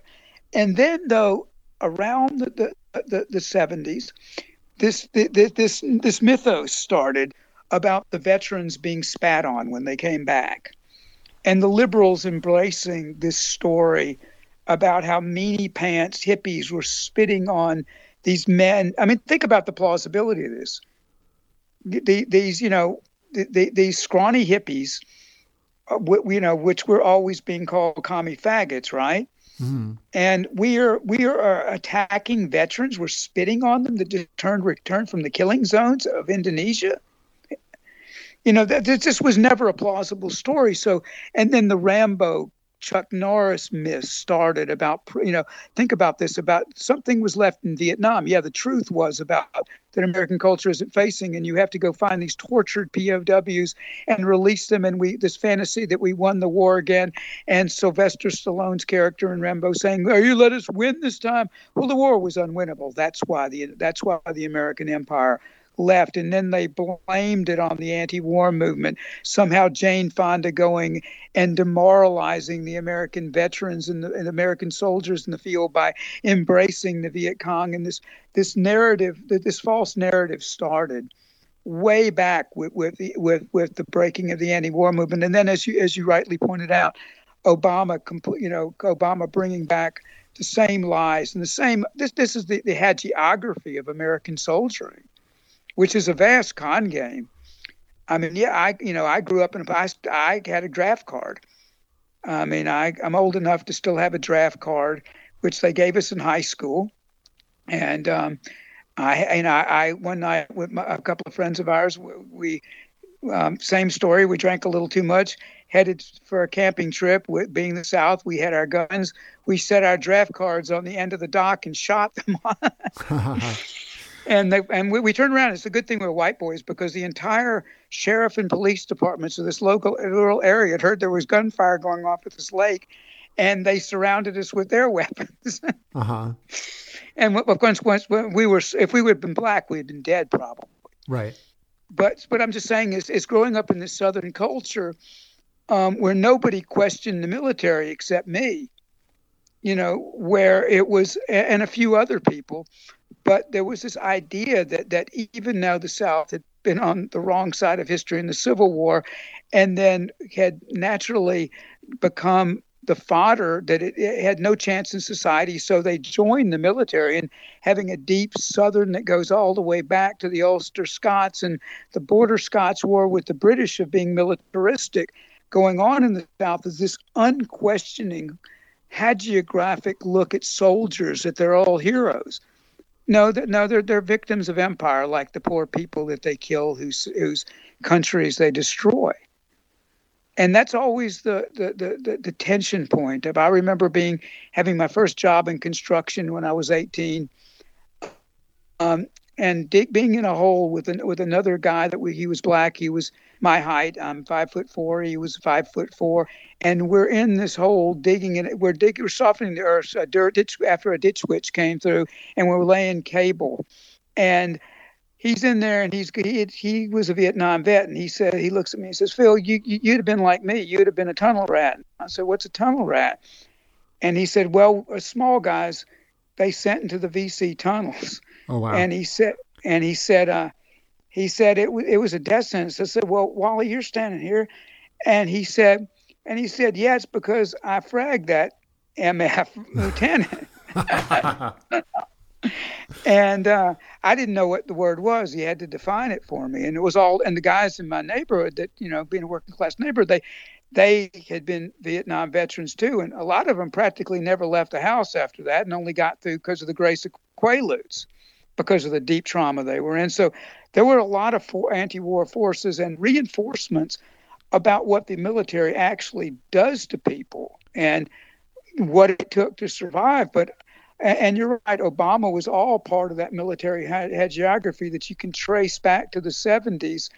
as the American war machine found a way, new new ways to sell propaganda, and that it was somehow it was somehow um, traitorous and untoward and even immoral in its own way to question a veteran where you know a lot of these guys i mean i mean just it's such a sad story about they come back and they carry unless they're unless they're psychopaths they carry their conscience around um, about what happened and what they witnessed. And you see what and you see what the culture at large is is done is attempting to do to the founder of WikiLeaks as we speak. Mm-hmm. You know, I mean, they're, they're, they're deep. You're going to be punished, um, and there's going to you're going to be harshly punished in one way or another, marginalized like we are in the left, right? Even more so now because of the publications we write to due, due to Google logarithms, right? Right. we're going right. to be marginalized in, in, in, ways that way, but we're going to be harshly marginalized. I mean, look at look at um, look at Robert Parry's story of being fired from Newsweek and, and the Washington Post that you and I were texting about earlier for breaking the October surprise. Yep. Um, you're going to be either your careers are, are going to be destroyed, you're going to be marginalized and we look back to all of us. This is the root of the democracy.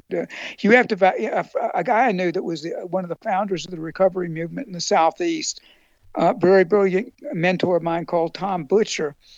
He would always give this thing about the about what's working on you in the psyche when you're driven to take some medicating drug that.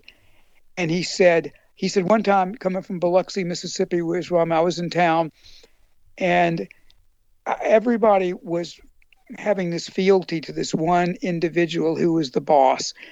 And he said, "You tr- everything everybody did, you could trace back to this particular political boss in Biloxi, Mississippi." And he says, "You always go back, you and you use the Watergate expression. You follow the money. You see who's pulling the strings." And in capitalist society, you follow the money and you can follow the direct trajectory of what goes on in duopoly, the false narratives that go on about the, uh, the U.S. military, and the hero status of everybody in uniform. You can trace this to the prison, prison industrial state. You can trace it to Jim Crow. You can trace it, as we were speaking, to the duopoly that allows all of this white supremacy and militarism to exist and to expand itself. Trace it back to who is the who are the profiteers. Right. And Smedley Butler was could, talking uh, about this in the 30s. Who was who was? Smedley Butler, you know, War is a Racket. Oh yeah, yes. Right. He was saying that originally. You know, um, Utah Phillips put it in another way. He says these people that are destroying the earth have names and addresses. And you know, the Unabomber kind of took that literally, which I wouldn't do. but, right. But it's just like you know, these people do have names and addresses. We can we can find where they are, and we can find. And this is the hardest thing for I think for all of us. What is my complicity in this? Right. Because I have complicity. You know, I mean, I was, you know, I, I, I certainly, um, you know, make my kid happy by buying him too many plastic toys, you know, which are made of oil. And then at the next moment, I'm looking at him and I'm I'm, I'm staying up night afterwards, staring bug-eyed at the feeling, uh, ceiling about what his future is going to be as all this chaos comes down the line. Right, you know, he was begging to go to for for, for went to return to school for a Scooby Doo, you know, um, house, right? Because he just adores Scooby Doo as as a rite of passage, right? Don't trust because usually behind this in Scooby Doo, the capitalists are behind it, right? Right, it's true. you pull up the mask, there's somebody, as people have pointed out, there's somebody who wants to make a profit. so he, you know, and so he got that for for a school uh, opening school gift, and I'm having this conflicting feelings that consumerism making has made him happy, and I worry all night about what his future is going to be. Maybe there won't be this type of world that can even produce that, and he's going to have to go back to a more simple way, which would probably be better for him because I, I have this fantasy all the time of leaving the city and just becoming those those people that heal themselves with horses, right? Uh-huh.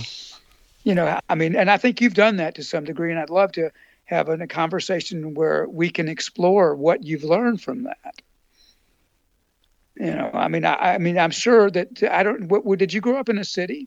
I grew up in in a city. I grew up in Omaha, Nebraska, in in the city, and then at a young age was moved to the suburbs. And there we were on the very very edge of the suburbs, so it was hayfields next to us. So I got to play in like a rural area as a child, which was great because there was lots of insects. There was barbed wire. Mm-hmm. There was old abandoned tree houses. I mean, it was it, that was a good part to to to get you know. And and my um my parents and especially my mother were plant people. They were always planting mm-hmm. things and always putting in gardens and food and this and that. So my first vegetable garden was when I was six years old, actually. Mm-hmm that made a big difference. And I remember digging in the soil to plant that first garden and finding an arrowhead.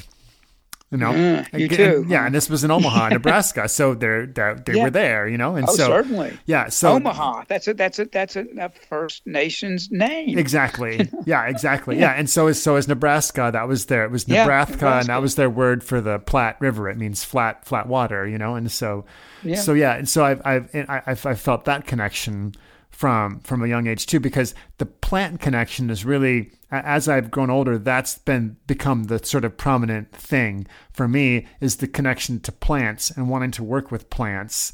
Uh, at first it was through gardening and farming and then after discovering that oh wait a minute there's other ways where we're not really trying to control and dominate the plants but we're trying to work with and cooperate mm. with the plants. Yeah. that's the difference. That's the wild tending. That's the the the gathering you know, hunting and, part. and the touching and the contemplating the green fuse that connects you with right. the green music of the soul. Right, right, absolutely, yeah. and and and and and there's a definite humility in that, and there's definitely a uh, I am no better you know, than these these things that I'm with, you know, and they all have spirits and they all have voices, and I am just one thing with them, and they're older than me because there's also this sense, mm. you know, there's also this yeah. sense, you know, especially with trees of them being, well, these uh, are our elders, you know what I mean? Yes. But the grasshopper's my elder too. The grasshopper's been around for for what 50 million years or more, right? Yeah. So so right. I mean, yeah, so so interacting with like that, and then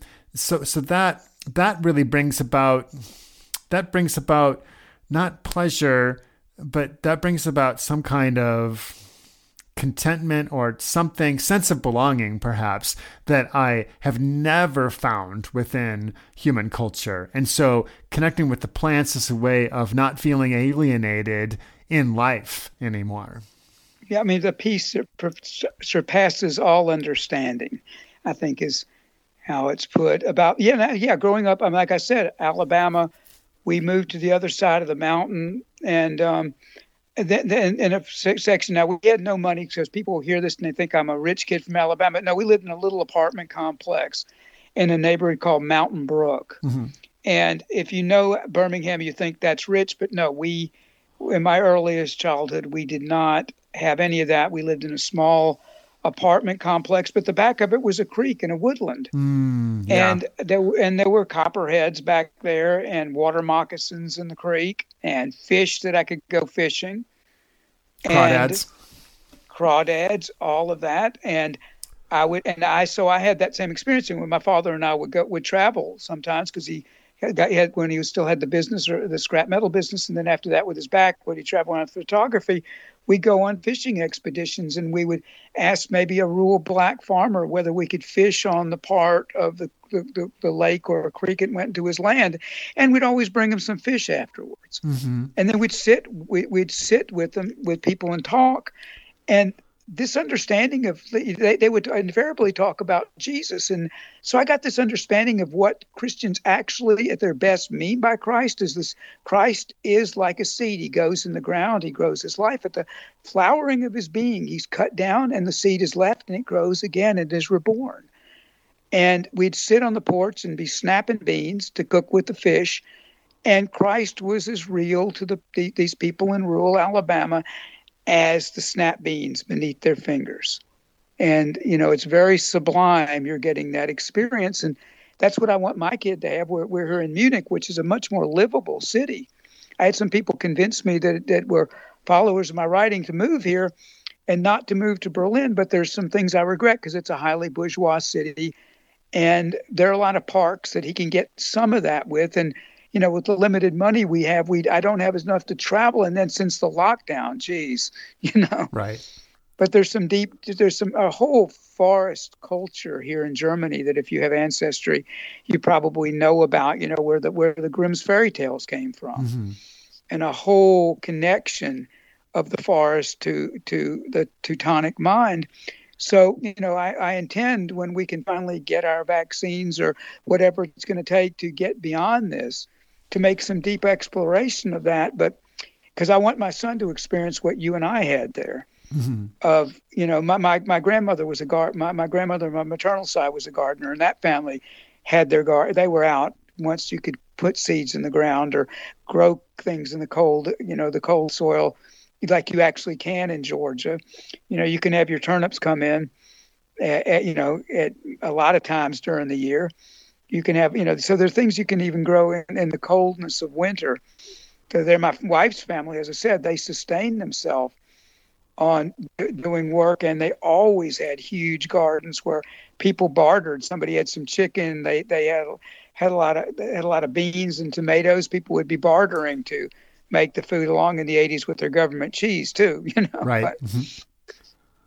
But so you know that, that that that's a very strong part, and it's something I've actually when I was touring around, and I could tell the songwriters that grew up strictly in the suburbs, the songwriters that grew up in the country, and the ones that grew up in the city. ah mm-hmm. and because there were the, the the way that nature flowers and transforms and the way uh, the asymmetry of a flying bird sometime the, the the rural writers had that the suburban writers had a cul-de-sac right and they had this mall experience and the urban writers and I'm not I'm not criticizing this, but their rhythm, the, the way they were drawn to rhythm was in a different way because you're always stopping at a light. You're always having a grid experience. hmm And that's something, one thing going lucky enough where I grew up into where the, the, the roads were made by Indian trails.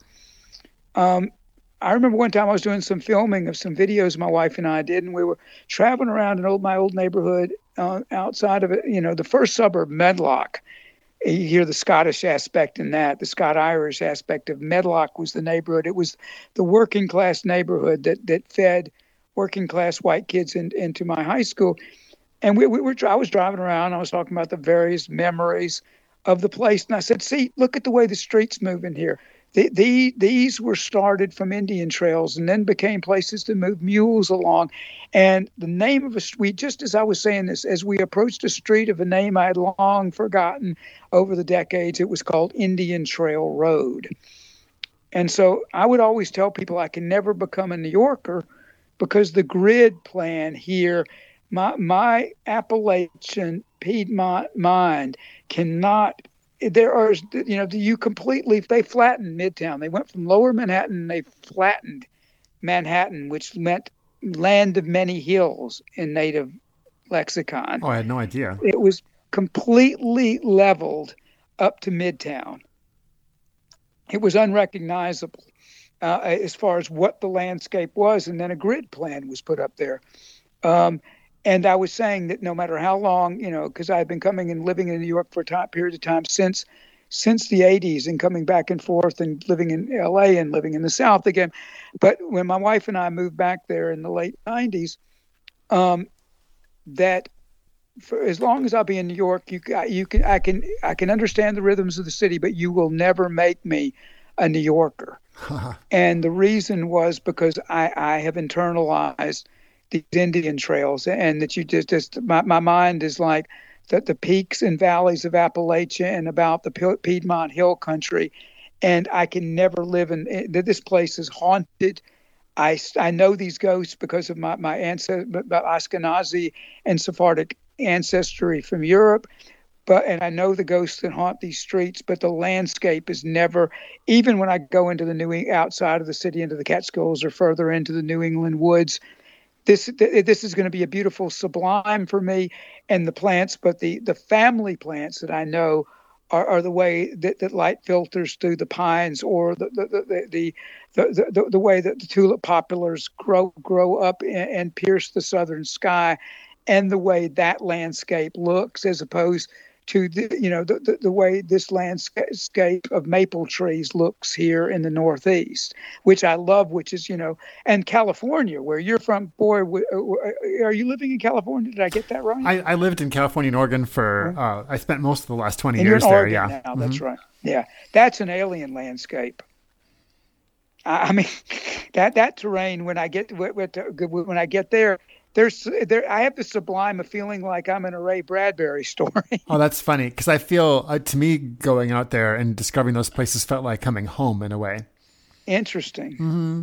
Yeah, there's something yeah. about those. Well, there's something about those places where they're not as impacted, you know, as the uh-huh. that's the least impacted part of of the U.S. when it comes to settler colonialism, where things are most sort of intact, you know. So it took me a little while, but then I, I felt a deeper connection to those places than I felt to other places. Although there's definitely times when I would miss the wide openness of Nebraska.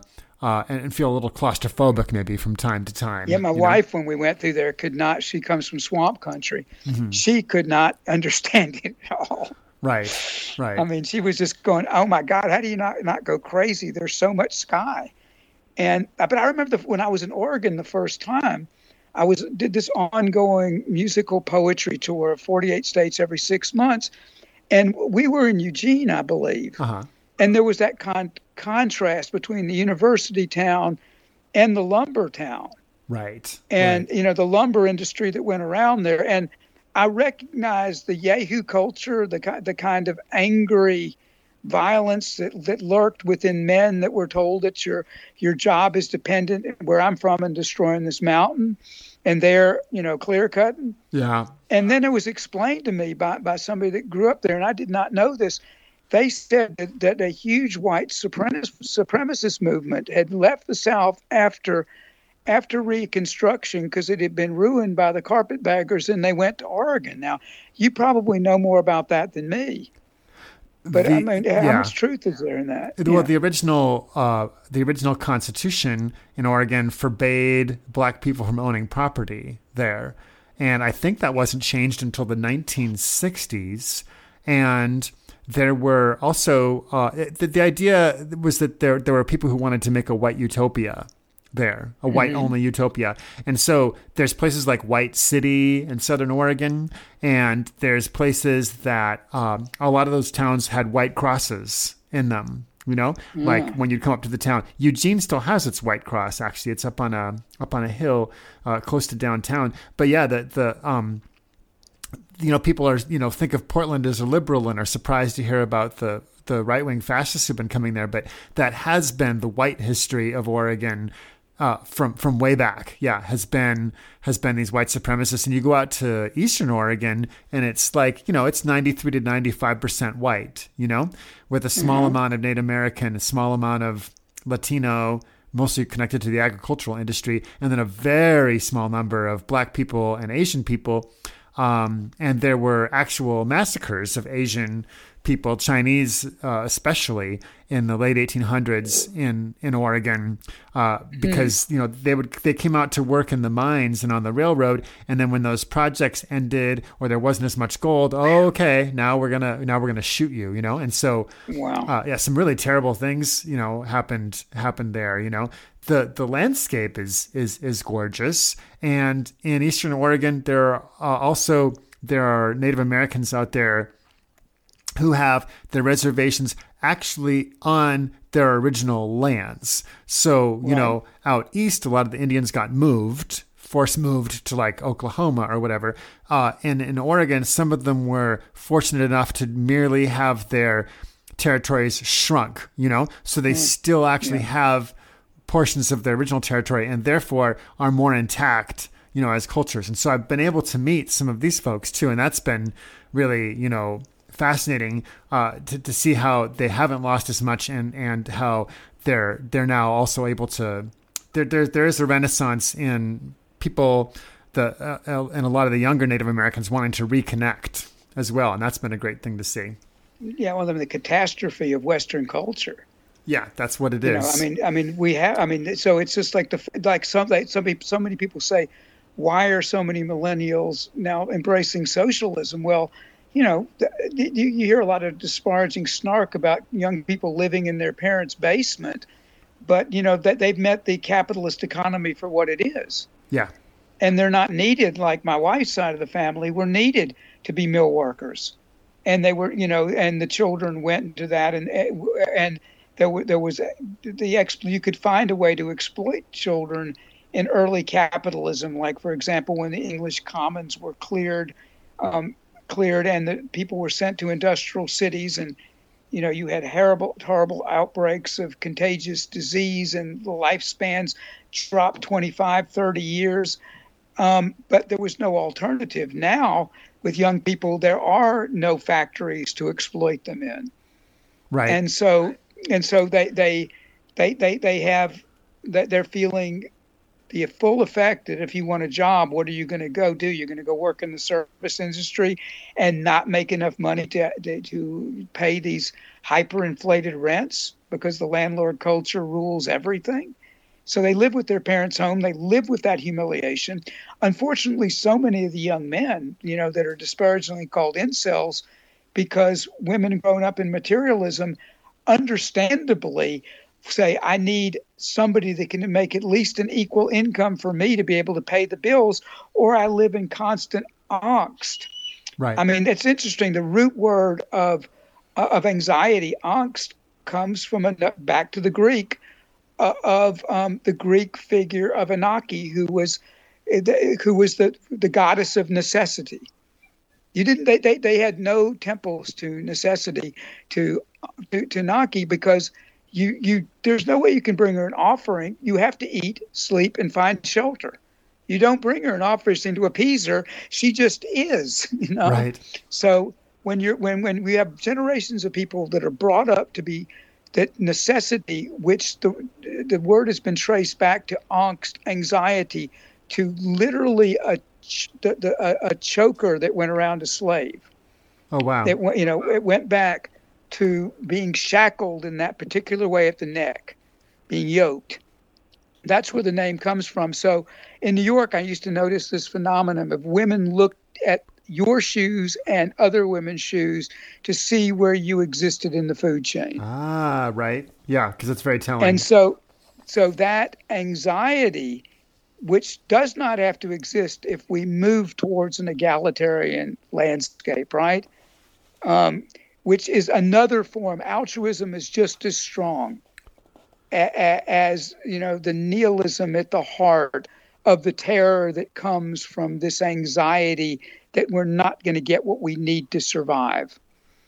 And so we could have a culture of abundance where we don't are not gripped by that goddess in her totality and to become monotheistic in that way we could have a society set up that way, but so many of these humiliated young men, you know, you hear about 4chan and you hear their connection to these shooting sprees and their humiliation and them constantly being taunted by being. I mean, the other day I was somebody on a post that's called Exit Dems.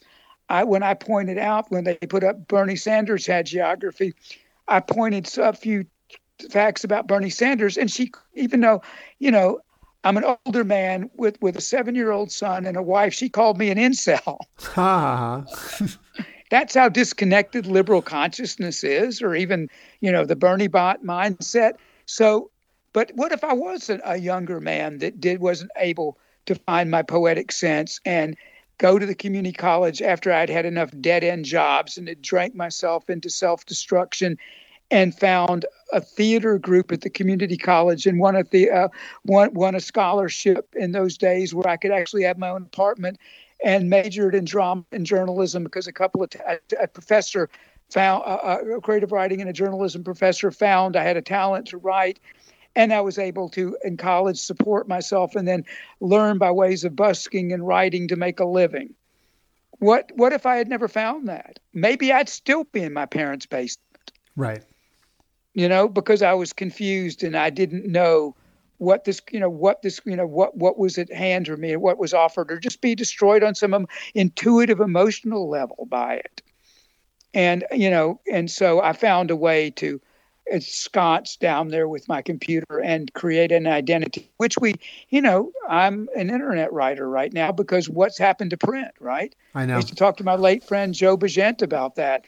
That where does a leftist writer actually publish now? Oh, you knew you Yeah. knew Joe Bageant, huh? Oh, you- yeah, we um we he read my writing, I read his, and we got to be pretty close before his death. Oh, he was really one of my favorite writers before he died. Yeah, we used to go down and visit him in Winchester, and he'd come up whenever he'd stay with us. He'd stay with us in New York when he came up. Yeah, I miss his voice in these times. Yeah, and um, you know, Joe destroyed himself. He couldn't reconcile that. I mean, Joe was had a number of addictions, and the smoking addiction eventually killed him. Right. And you know, so but I understood we spend up long hours. I remember showing him Miyazaki Spirited Away, and trying to, without overtly preaching to him, that Miyazaki grasped that you can never get enough of what you truly don't want. You know, to paraphrase Eric Hoffer as I did earlier, that Miyazaki's movie Spirited Away shows the house of the spirits that can possess us, and the way that the spirit. Have you have you seen it by the way? I have not. No, I really want to. I, It's I on would my highly list. recommend the animated cartoon. It's brilliant. Well, you can't call it a cartoon. You say, it, you know, animated work of brilliance uh-huh.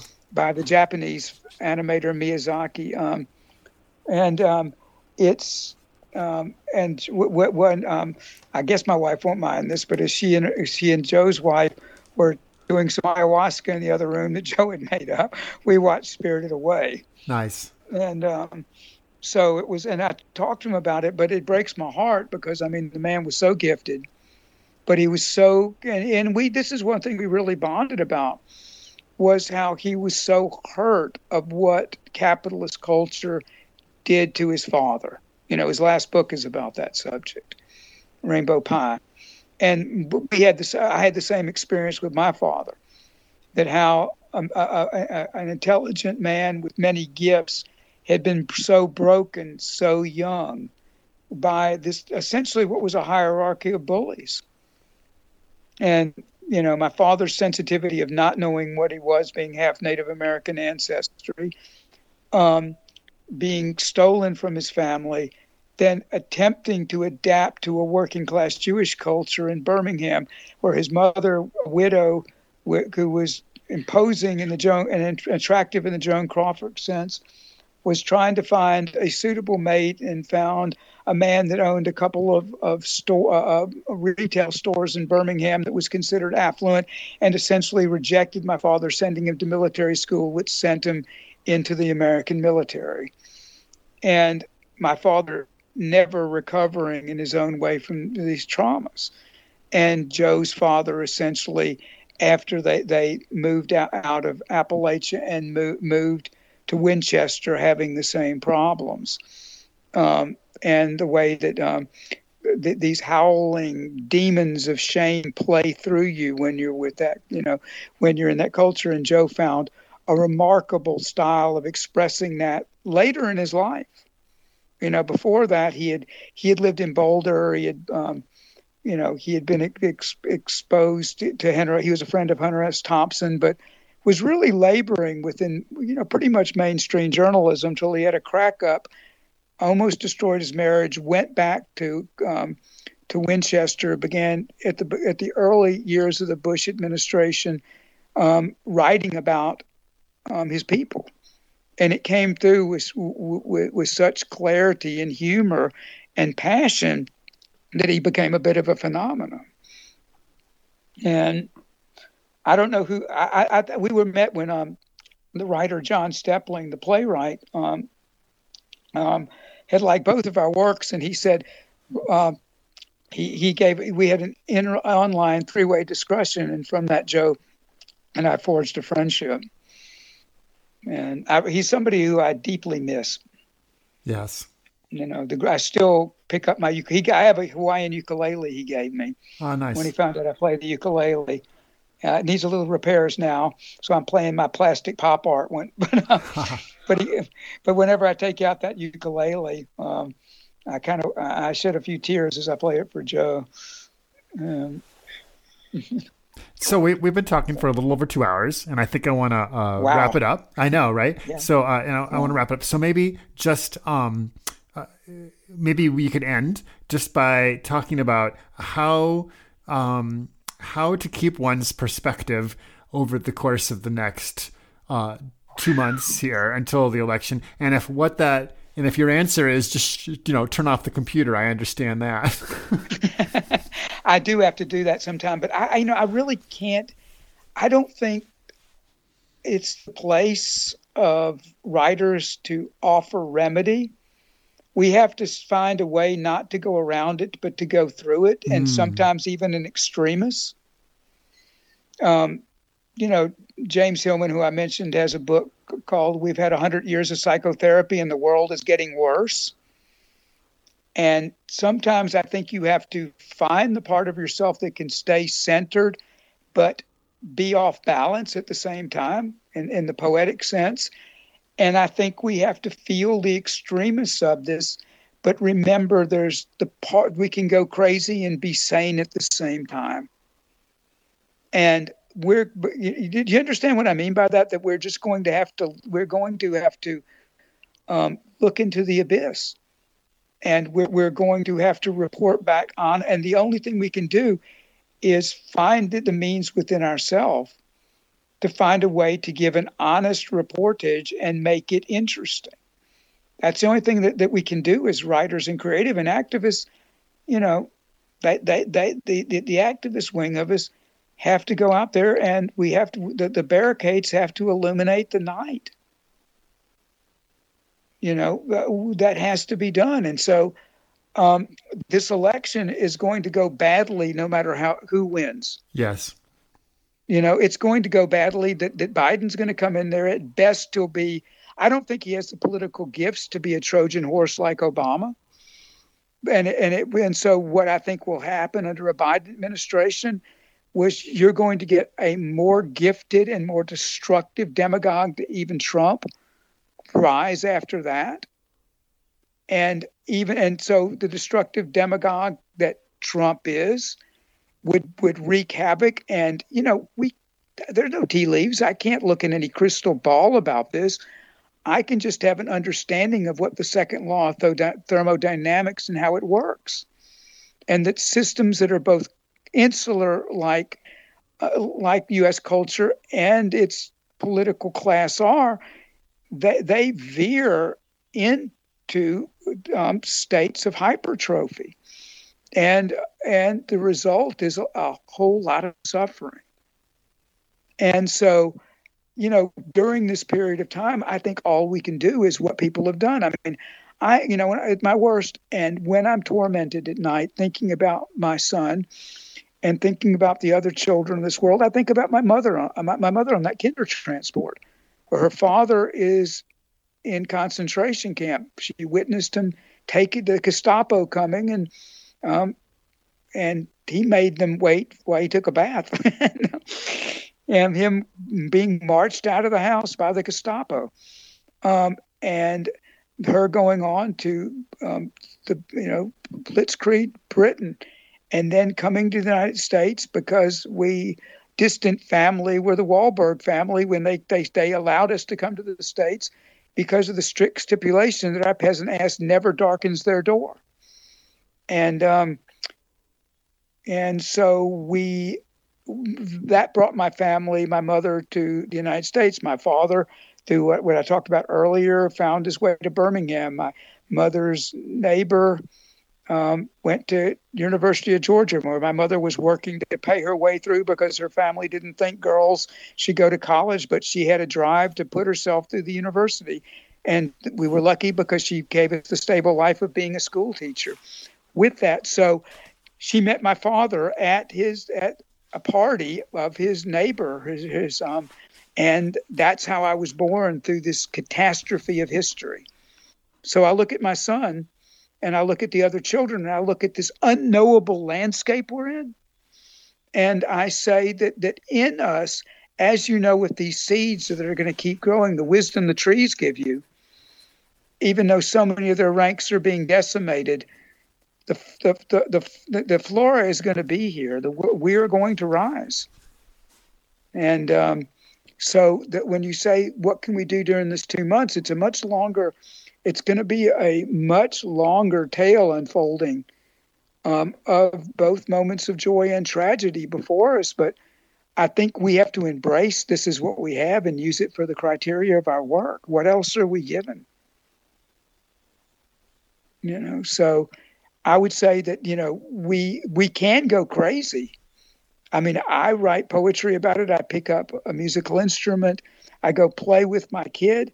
Sometimes, I, and I have to admit, I I want to. I go and close the door, and I turn on the water so my kid can't hear me weeping. I do that sometimes, and then I come out and I try to write about it. Um, so I think we can. We have to say you found your way to contribute, and by this this way of the ancestry coming through the seeds that we were talking, it goes all the way back to the Big Bang and how the nutrients were put in the soil, and we are made of those same things you were doing your part. I think every time you pet a lonely cat, you know. I think that probably makes you like they bring animals into into old folks' homes, and and you know that makes that helps them, and for sick people and autistic people, and you know people that are. I mean, think about the alienation of people that are afflicted with this this malady that is growing with autism, and how being around animals helps them. Right. So I think I would tell you to go pet some kitties. Voices for Nature and Peace is produced in the Gila River Valley, New Mexico, USA, on land that we acknowledge is illegally occupied Apache territory. The intro music is Zero G Yogi by Big Z, with narration by Kelly Moody of the Ground Shots podcast. This outro music is Trip A, also by Big Z. Commercial break narration by Nikki Hill. To become a financial supporter of this podcast and to gain access to members-only content, visit patreon.com slash kollibri, K-O-L-L-I-B-R-I. For more information on Radio Free Sunroot programming, please visit radiofreesunroot.com. Thank you for listening. May you find joy in your own nature and peace.